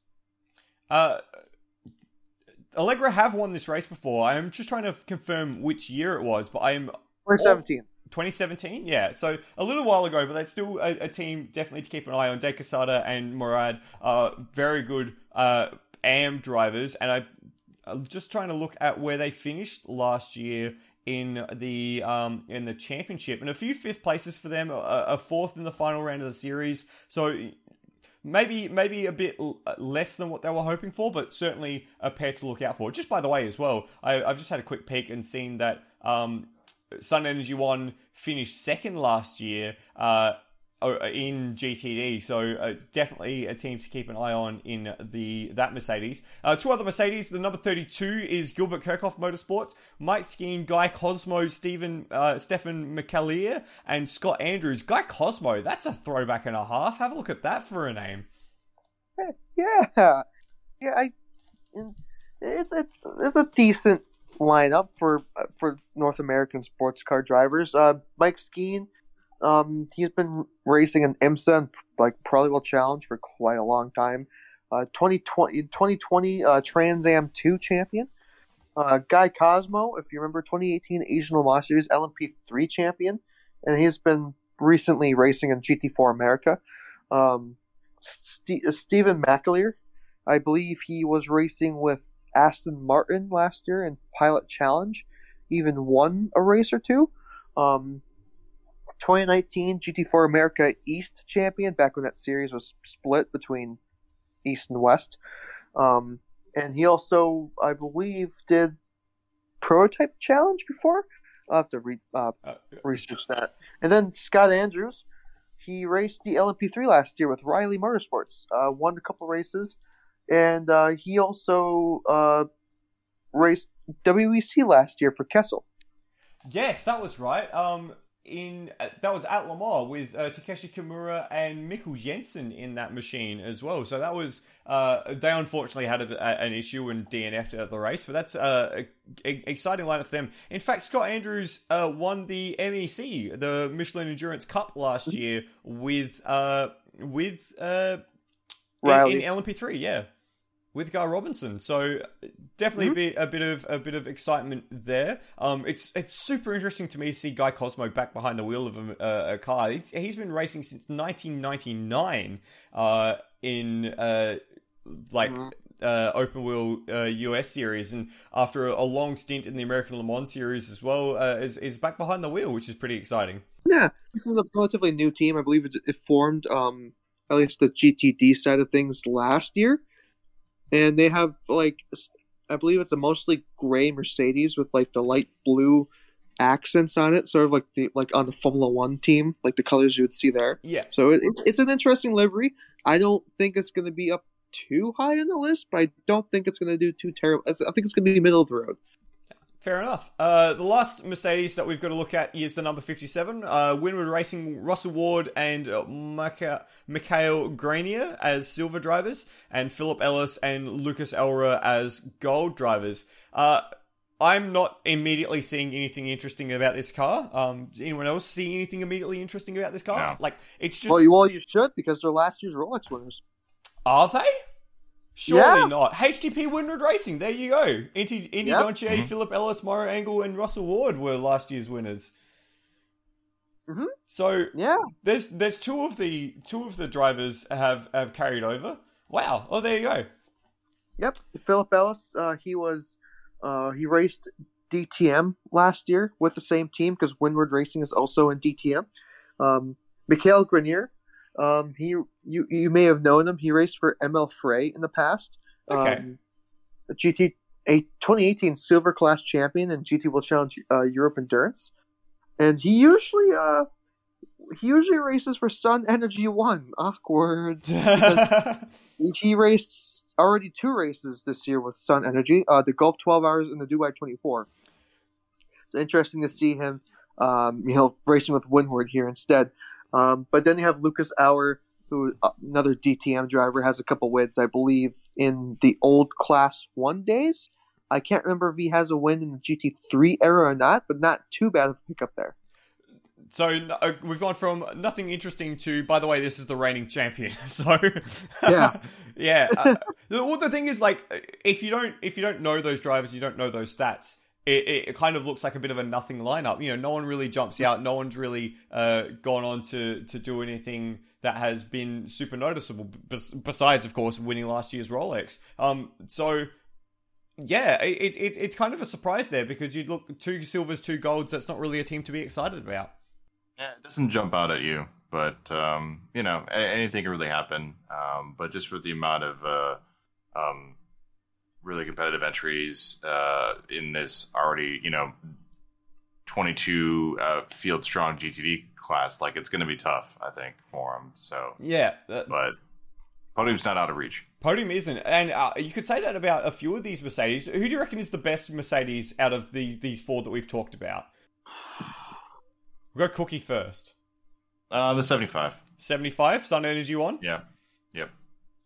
That's of course going to be adorned in the blue with the red fire coming out of the front. Oh, it's actually pretty orange the whole way across, which is Yeah, pretty it's, dope. it, it's more it's more orange uh, nowadays. Impossible to miss, by the way.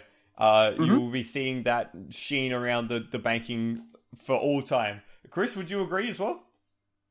Yeah, it, it, it's tough because obviously some of last year's Rolex 24 winners are, I believe, with the Sun Energy team, so that adds that bolsters the entry a little bit. Um, I don't think you can count the 57 out though. They have some pretty good drivers in there, but on paper, if if if Kenny Habul keeps it on the black stuff, and you know just does does you know whatever, it's gonna be hard to contend with a 75. I think. Don't And, forget, uh, and also, a fun fact: um, Sun Energy One as a sponsor. They actually won a NASCAR race before. oh wow, that is a fun fact. When, who did they win? When, what, what, what win? Uh, it was Chase Elliott's first ever NASCAR Cup Series win, and it was ha- at Watkins Glen. There you go. That's that's a nice little wholesome story. Um, uh, the thing is though, guys, uh, Allegra Motorsports also exist, and that's a, that's a driver lineup that you should be uh, keeping an eye on as well. So I, I reckon it'll be a, a close battle between the fifty, uh, the sorry, the twenty eight and the seventy five for Mercedes honors, but both of them could be on the podium, in my opinion. Definitely, I think I think any of the Mercedes except for the Gilbert uh, Korthoff entry, I think any of them are a good shout. Absolutely. So we've looked at Lexus, looked at Porsche, looked at Lamborghini, looked at Ferrari, looked at Aston Martin, looked at Mercedes. The next car that we need to have a peek at is the pair of entries from McLaren. Two entries uh, running the 720S GT3, which I think means that this is going to be the most 720Ss in a race. They're pretty exclusive cars, which is kind of interesting. Uh, the number 59 Crucial Motorsports machine, has Lance Bergstein, John Miller, Patrick Gallagher, and Paul Holton behind the wheel. And the number 70 Inception Racing machine has Brenton Iribe, Frederick Schandorff, Schandorff uh, Ollie Milroy, and Jordan Pepper. Neither of those cars really jump out as me uh, out at me as something to get super duper excited about. But uh, Inception Racing, of course, won the Le Mans invite through the Asian Le Mans series for last year and didn't finish too badly there. Uh, but otherwise, I'm, I'm not really not really super over the moon about these two cars, Cookie. Uh, they look fantastic. That- that's true. wha- Um, one of them is just like in reflective orange, just looks really good. So, but yeah, driver lineups aren't stunning. Yeah, yep, yep, and um, yeah, a driver lineups aren't stunning. They're you know they're not crazy impressive to me. But hey, there's two of them now, so That's you know, true. we keep getting we keep adding more. So hopefully, I think we get to a point where I think one or two of them start to actually have driver lineups that could be competitive for GT for you know going for podiums. But I just don't see it uh, this year for McLaren. But hey, you never know. Yeah, Chris, uh, what are your thoughts? Uh, there's a uh, you know a big USA flavor in both of these cars. Uh, well, specifically the 59. It's it's not really anyone that I've really seen or heard of before. That, that's fair to say. Uh, Crucial Motorsports is the pretty much a relatively brand new team. I believe it's based out of Florida. Um, they raced the Indianapolis eight hour last year. Um, Lance Bergstein, uh, he's a rich, he's the rich guy of the team. He won the 24 hours of Sebring last year in the GTX class. Not much competition there, really, but a win's a win. Um, he also did Creventic a lot in the past, I believe, with the QSR Racing School School BMW cars. Um, I believe the GT4s. And then John Miller, GT4 America guy, amateur racer as well. Patrick Gallagher, uh, 2017 Mazda MX5 Cup champion. And then we have Paul Holton, who, uh, if you might remember him from racing in the uh, Compass Racing cars. Okay, yeah, so that's what that team has evolved into. Uh, any chances, do you reckon, for these two cars? Any a, a podium chance? If if any of them's gonna have a chance, it's gonna be the Inception car. Um, Brandon Iribe, um, he's I want to say he's not he's not exactly you know the cream of the crop in terms of the AM drivers. Um, he's a rich dude. He's if my Wikipedia uh, research is right, uh, he's also a video game programmer. Um, yeah, but according to he didn't do well in Petit Le Mans last year. I believe he wasn't, and and the in the eight hours he was was you know having a lot of mistakes there. But I guess in GT America and uh, International GT Open Pro Am, um, he was he did pretty decent, including winning the Pro Am Championship in International GT Open with Ollie Milroy. Um, so maybe uh, maybe my vision's just skewed because I've only remembered the Petit and uh, Indy 8 Hour. Uh, Frederick uh, Schandorff is a uh, 2020 GT World Challenge Endurance Silver Champion and also International GT Open uh, Champion overall, not just Pro Am. Uh, he also raced with Inception at Petit last year. Uh, Ollie Milroy, usually seen racing with this team. Yeah. Uh, and then Jordan Pepper.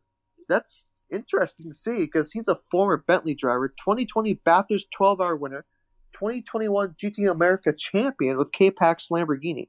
And that's it's an interesting mix of drivers. And also, before I uh, leave it off the car here, I want to give a shout out to uh, Cole T on the Discord server because he is actually employed by this team. He go he works at the shop up Cool. in Great Britain. I don't think he travels to the races just yet, but yeah, he, he works on the cars and he he does work at the team. So shout out to Cole T in the Discord group. Awesome. I hope you're listening, Cole, and I hope you enjoy uh, your race, and hope that Inception do well for you. I am not sure that uh, that either McLaren is going to be on the podium, but damn, do they look good! I'll say that. Oh, they're fantastic. fantastic. Absolutely. Um, Acura is fielding one car, and that also looks pretty good in that chrome uh, blue wrap. Gradient Racing is the team, and they've got uh, Kiffin Simpson, Tim uh, Till Bechtolsheimer, I think is the how you say that. Say that. Scheimer. Bettelsheimer, uh, Mark Miller, and Mario Farnbacher. And, and again, the, the only real name that jumps out there is Farnbacher. Um, the other three drivers uh, seem to be less, uh, well, drivers I'm less familiar with. IoT, though, what's that flag for Kiffin Simpson? Uh, that's believe Barbados Wow. Caribbean driver. He is last year's Formula Regional America champion. So he's coming straight off of the single seaters. That's wild. That's a, a, another wild. We've we've what? We've got Guatemala. We've got Barbados, and uh, and we've got Angola as well on this entry list. That's awesome. Yep. Um, how we rate their chances? The Acura. That's the only Acura in the field, uh, and they don't have any factory support from Acura anymore. Uh, three uh, three bronze drivers and Mario Farnbacher. Is that going to be enough to, to carry them to to the to to the flag in the good position? Mario Farnbacher and Mark Miller, I, they're competent drivers. Uh, Mark Miller Um, he's a Trans Am champion, uh, so he's and that, that they normally get competitive grids, especially the TA two. Um, he's usually like normally every single IMSA weekend. He's normally on an IMSA list somewhere. Yeah. Um, uh, 25 hours of Thunderhill winner is before. And also uh, Mario Farnbacher, 2019-2020 GTD champion, I believe with a Meyer Shank. Yeah. Or at least uh, won a couple of Sebring 12 hours. He's also, uh, if you see an Acura or Honda in the uh, IGTC Intercontinental GT Challenge, chances are he's in that car. There you go. So a, a few, uh, a, a bit of racing uh, uh, experience uh, for them, but unfortunately with that driver lineup, I don't see them having a proper shot. Uh, cookie. No, I, I, don't either. I think that they would probably need maybe one more piece or competent driver a little bit in that lineup to to kind of keep them in contention. Mm. Um, you know, where they could be really at the the sharp end of the field. So no, I, yeah, I don't, I don't really see them doing too much. Really, just finishing the race and finishing the top half of, the, of GTD is kind of I think their goal. That Should yeah, that would be that would be a pretty good goal for them as well. Last car on the entry list, lads, and hasn't that gone past quickly? It is the mm-hmm. Turner Motorsport number ninety six, uh, BMW M4 GT3. Uh, of course, this is the Liqui uh, liveried machine as well, and uh, livery done by one of uh, the good friends of uh, r slash WC and of uh, the podcast here at Endurance Chat, uh, Andy Blackmore, um, amongst mm-hmm. other cars that he's done as well. So great to see uh, Andy Blackmore still uh, working on uh, some cool cars. And uh, Turner Motorsport has been a, a long-standing uh, player in the GTD field. Uh, drivers are Bobby Foley and Michael Dinan as the two AMs, and Bill Auberlen and Jens Klingmann as a pair of gold drivers. I've got to say, I've I've gone and found some photos of the field. Um, from the setup day galleries that have been posted on either Daily Sports Car or Sports Car 365 or etc. And I can't get over how weird the M4 looks. It's it's certainly not a pretty car, guys. I've I've grown accustomed to it. Uh, nah, I nah, I can't. too bad. I can't. I can't get over the way the the front tries to look like a Formula car with those two big, uh, like beaver teeth out the front. That's what they look like to me. You're not wrong. You're not wrong, but I, I, think the I think for the the race teams and deliveries that it, it, makes it a little bit easier when they can, uh, you know, uh, put a little black strip on the on the um, on that like parallel bar that's in the middle of it and kind of make that whole front end kind of look a little bit more neat. But yeah, yeah it's not. It's still not a great looking, great looking car. thing. Great driver yeah. lineup though. Uh, Bill Auberlen yep. and uh, who else is in that car? Bill Auberlen, uh, Michael Dinan as uh, well, Bobby Foley as well. They've taken race wins in GTD competition. Jens Klingmann mm-hmm. uh, as a gold as well, former uh, former BMW factory driver. That's I think he he actually still is. I believe he is a BMW M Works driver now. Oh, again, there you go. So so certainly uh, certainly uh, star power in that team. Not the absolute star power that we've seen in some other teams, though. Do you reckon they've got a chance for a podium, or is a, a top ten, top five what they're going to be looking for? Oh, absolutely for a podium. I, I don't think it's that. I don't think it's that bad of a lineup. Uh, Bill Auberlen, of course, has the most wins of any dirt driver in IMSA history. Um, and Jens Klingmann, he raced. Uh, he did race with Turner before. Did ADAC, did GT World Challenge Europe, all the good stuff. Uh, Robbie Foley, uh, he actually ran the M4 late last year at the Sebring uh, 24 Hours, so he has experience in the car already. Um, usually also does Michelin Pilot Challenge with uh, Bill Auberlen um, in the Turner cars in the GT4. Uh, then you have Michael Dinan, I believe I'm pronouncing that right. Okay. Uh, he was their GT World Challenge America driver because Turner also double dips into SRO competition uh, 2020 GT4 America Pro Am champ. So he's kind of new to the GT3 cars, but I don't think he's going to be uh, too bad. I don't think it's going to be that half bad. Awesome. So, so a, a, definite challenger then for uh, for a podium, guys. That's twenty two cars that we've gone through for GTD. Again, I'm going to give you a second to think about it, uh, and then I'll ask you for your predictions. But once again, I'll, I'll say thank you to our sponsor, the Racing Line app. Uh, and make sure that you guys all get on that for the weekend. Uh, also on the weekend is a four-hour Michelin Pilot Challenge race, which Chris will pick out a few interesting names for us in a second. There's also the MW Clarkson Fantasy WEC competition or the Fantasy Endurance competition. So make sure that you get your picks in for that. It's free to sign up. It's great fun. It's a great way to get involved with the Discord as well and in the chat rooms. Of course, our Discord server will be going. There'll be, I think, two chat rooms or three chat rooms going for that. So that way you can tailor your Rolex experience to the way you like it. Um, the subreddit uh, r slash IMSA Racing uh, will be cross posted. We'll have a race thread. Uh, the race thread will be cross posted to r slash WEC, so you're not going to miss anything of that. It's going to be a Come great check fun. us out at the track. Pardon? Come check us out at the track too. We'll be there. You'll be at the track as well this year. Yeah, yeah. I'm camping out turn three, four. Hell yeah! So if you're gonna if you're gonna go to the track, uh, make sure you go bug Cookie because I'm sure he's gonna love it. Uh, You you, you do just love interacting with people that you're uh, that are involved in sports cars and that you want to see, aren't aren't you? Why not? Why not? Uh, yeah. And then um, a girlfriend got me a bunch of random RWC shirts. Yes! So it has my name on it. So I'll try to wear those and see if I can be identified. So you, so you'll be impossible to miss. In- yeah, exactly. Yeah, yeah. You'll know who I am. Absolutely. So uh, make sure you get involved. It's going to be awesome uh, weekends worth of racing, two weekends worth of racing as well. Don't forget the uh, Pilot Challenge race coming up with the Roar, which will be uh, very shortly. Guys, 22 cars. Give us your top three, and I'm going to give you. Even, I'm even going to give you two supplementaries as well. Give us your top five in any particular order. Who's brave enough to go first? I'll go first. Uh, okay. Yeah, yeah. Okay. Uh, I think uh, number 27, Heart of Racing, Aston Martin. Roman DeAngelis, Ian James, Darren Turner, and Tom Gamble behind the wheel of that one. Uh, number 75, Sun Energy 1. And that's uh, Kenny Habul, Lucas Stolz, uh, Raffaele Marciello, and Fabian Schiller. Um, I think the number 71 T3 car. I think that's going to surprise a lot of people. Franck Perera, Matteo Lo- Lorena, Maximilian Paul, and Misha Goldberg, and behind that, uh, Lamborghini. I think that brings me up, up to three. Uh, number Yep. 98, So that's the Northwest AMR, Paul Dalla Lana, David Pittard, uh, Charlie Eastwood, and Nicki Thiim.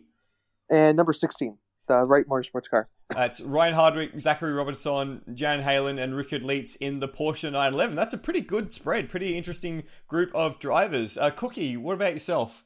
He's still Cookie thinking. has died. He's still thinking. Hmm.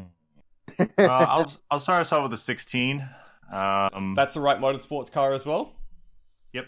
Um, number 21, AF Corsa. Simon Mann, Louis Companc, uh, Nicholas Nielsen, Toni Vilander in the Ferrari. Yep. Uh, number 75, Sun Energy. Just the same, uh, the same Sun Energy one uh, Mercedes we've already chatted about. Yep. Uh, number 98. Northwest AMR. Yep. And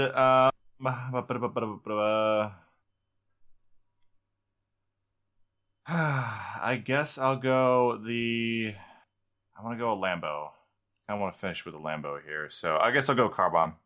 It's number thirty-nine. Number 39. So that's uh, Yep. Robert Megennis, Corey Lewis, Sandy Mitchell, and Jeff Westfall. I'm. That, that, that's a good good spread of cars as well. I'm surprised that no one's picked the 47. That would be one of the first cars that I would pick, the Cetilar Racing Machine.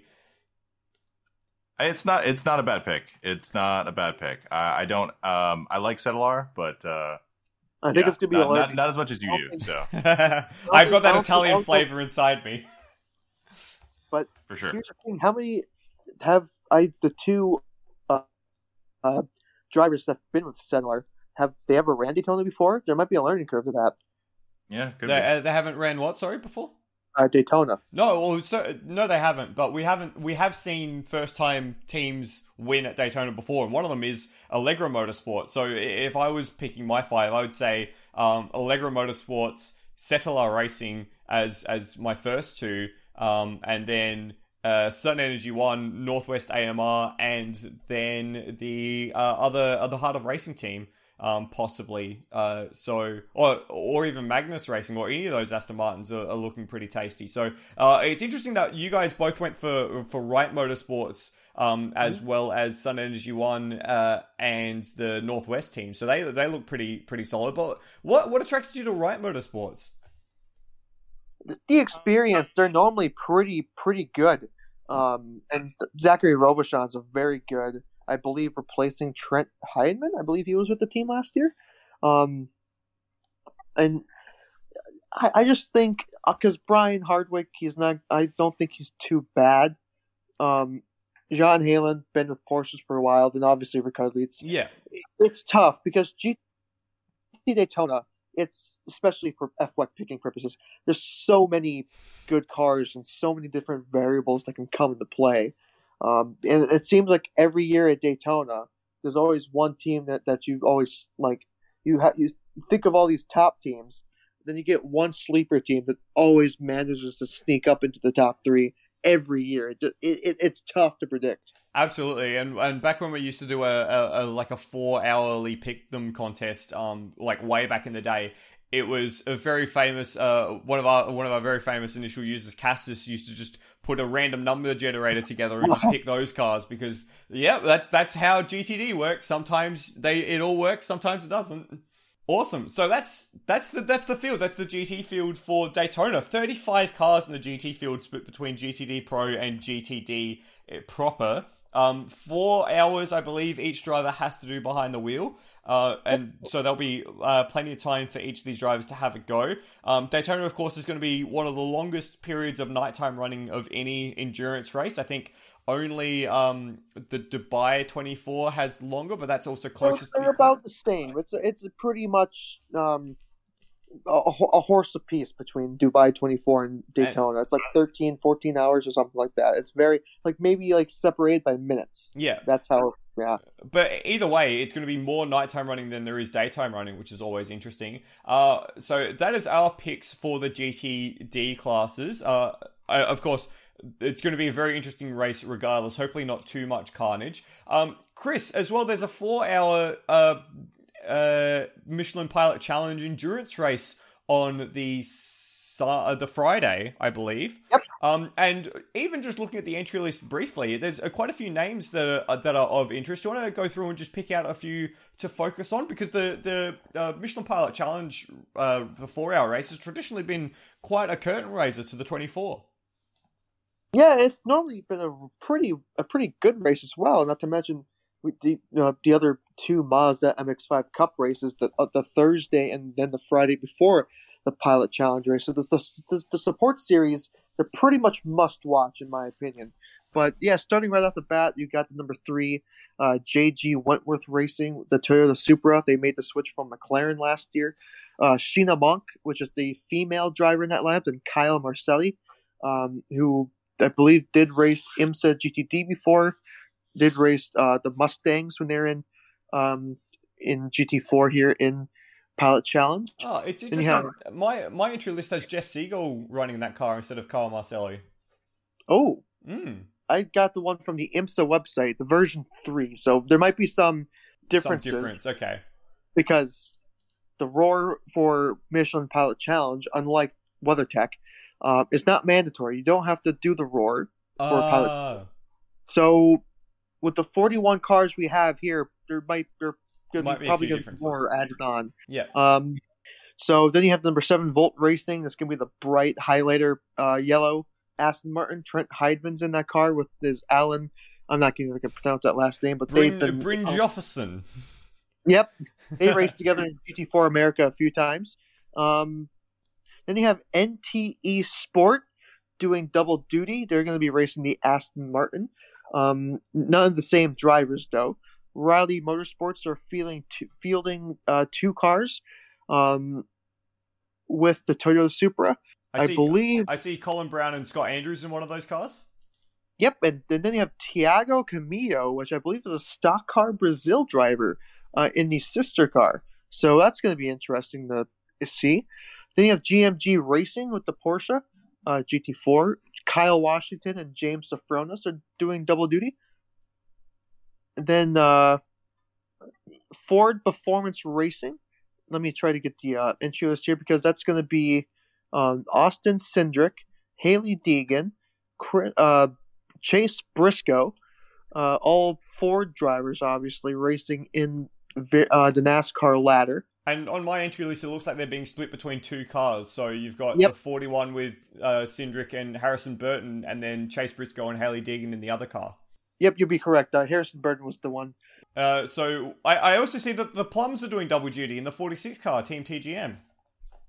Yeah, uh, they nor and I believe Team Team uh, TGM also has a sister car uh, in the 64 Yep. with Ted Giles and Owen Trinkler. So they're doing double duty. All four drivers in the GT Daytona class will be doing double duty in the Pilot Challenge race. Nice, that's pretty cool. Um, what what other drivers do you, uh, can you see on that list that would be of interest? I think uh, I can see Jack Hawksworth in the 68 doing double duty as well. Smooth Racing, they raced uh, GT4 America with the Toyota Supra. It should be like really, really faint bluish green. I can't exactly like describe the color, but it's an interest. It's like a Toyota Gazoo racing livery, but instead of the red and uh, white or black, it's like a faint teal or something. Like it's it's very interesting. Um, then you have um, Carbahn with Peregrine Racing, um, and that's doing duty. And then you have Turner Motorsports racing two cars. Uh, Bill Auberlen and Dylan Machavern. Uh, they're pretty really solid lineup in uh, probably uh, not probably challenge, but Pilot Challenge. And then you have Robbie Foley that's going to be racing in the other car.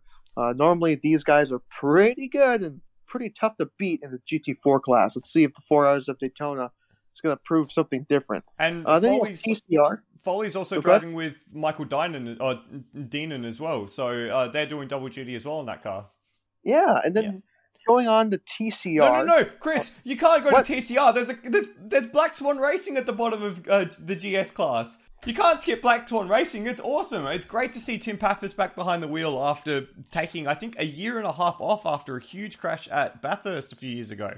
So uh, it's so cool to see Black Swan back, and uh, I hope Pappas has a great time, has a great fun time. Yeah, and it's the Black Swan livery is so great. It's like a chrome, darkish green, Yeah. gray.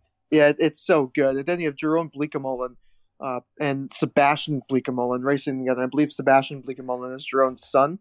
Uh, Sebastian Bleekemolen, fun fact, winner at the Palanga uh, 1,006 kilometers in a Porsche Cup car. Oh, hilarious! Love it. Palanga is one of those one of those races that you just love to see. Uh, cool. So that's that's some of the big names in uh, the 32 car GS class. What about the TCR class? These are is that like international TCR? Yep, basically, IMSA has the rights to TCR in the United States.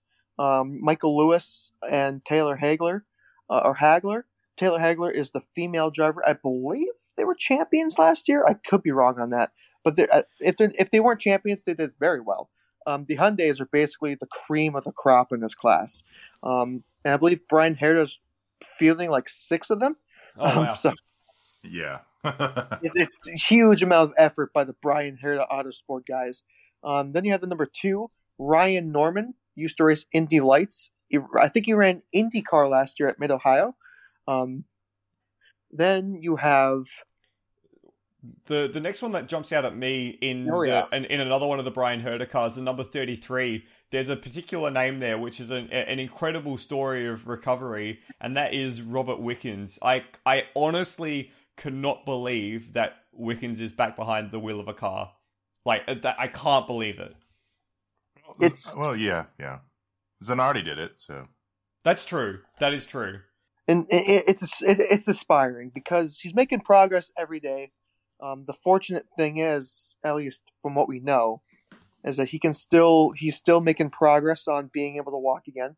Um, Mhm. He can and doing all the I believe he's still posting updates on like Instagram and Facebook and on on his road to recovery. Um, obviously, he did some. I believe he did a TCR test last year that w- went around the internet, and that people were, were, were excited.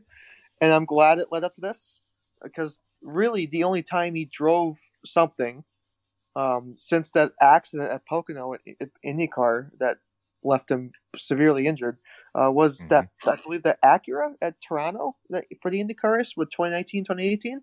Um, so it's nice to see him ra- actually be racing again in a competitive series. That that's that's super cool, and I all, all the very best to to, to Wickens, and I, I hope it I hope it works out. I hope he continues on his road to recovery, and we see him driving a lot more. And Yeah, especially the 24 he's- hour. Yeah, and and he's not the only one with that sort of issue in the grid. There's Michael Johnson. He's also, I believe, paralyzed from the waist down, and he has you know special controls in in the car. And he, he he's not he, he won a few pilot challenge races before. He, he's not bad. So we got two of those stories.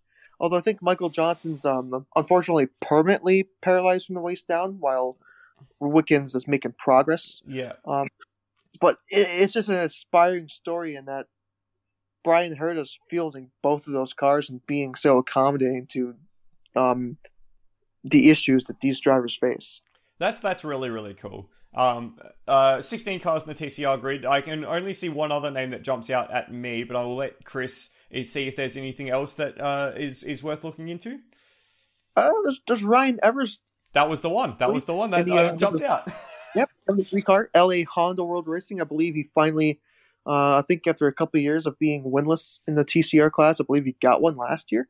Um, he got a new co-driver this year. I believe he had um, a female Taylor. Maybe it was Taylor Hagler. Maybe that's the one I'm thinking of from last year.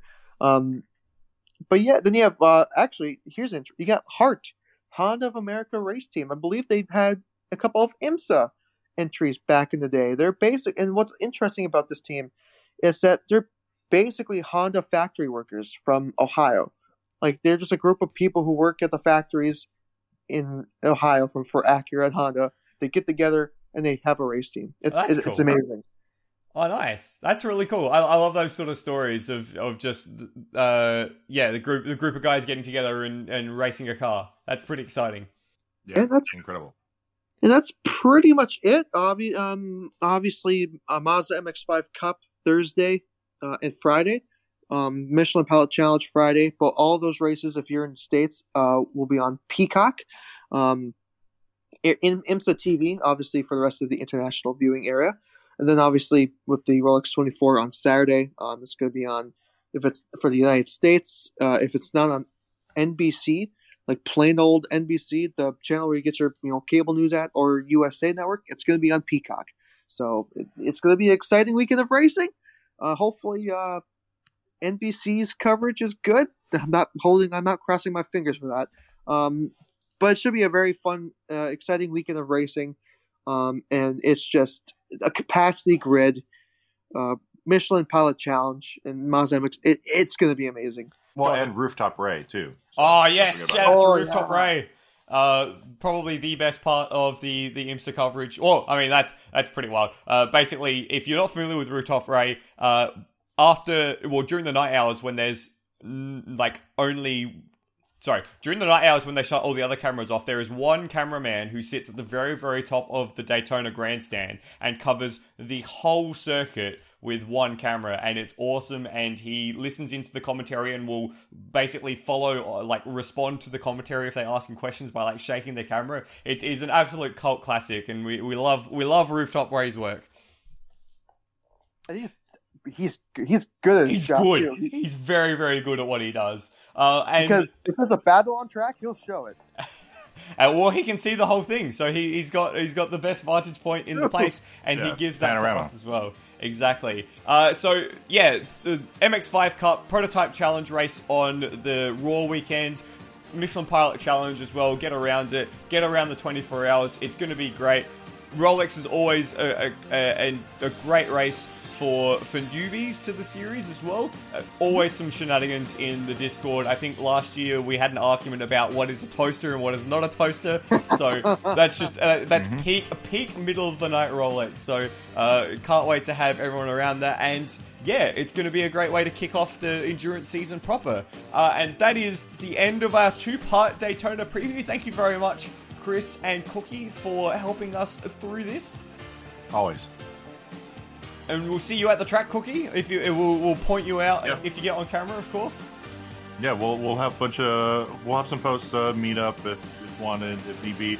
I'm hoping to get the stickers in time before Daytona, but we'll have them for sure by Sebring. But we'll have those on sale if possible if I get them. So it's uh, looking kind of tight to get them in there before Daytona. But Fingers we might have crossed. subreddit stickers for you guys if if anybody's on uh, on site and meets up with me, and I might have them. So we'll Fi- see. fingers, arms, legs, toes, and eyes crossed for that one. Uh, Please, please. Uh, yeah, and of course we'll be watching away. I'll be watching from my corner of the globe on the other side of the planet, and well, I won't be watching the whole thing because I work on Monday. So you know, I, I better get some sleep. Bugger. And and thank you very much for listening. Hope you guys uh, enjoy the race. I've been Michael Zalavari. Peace out. Gazoo.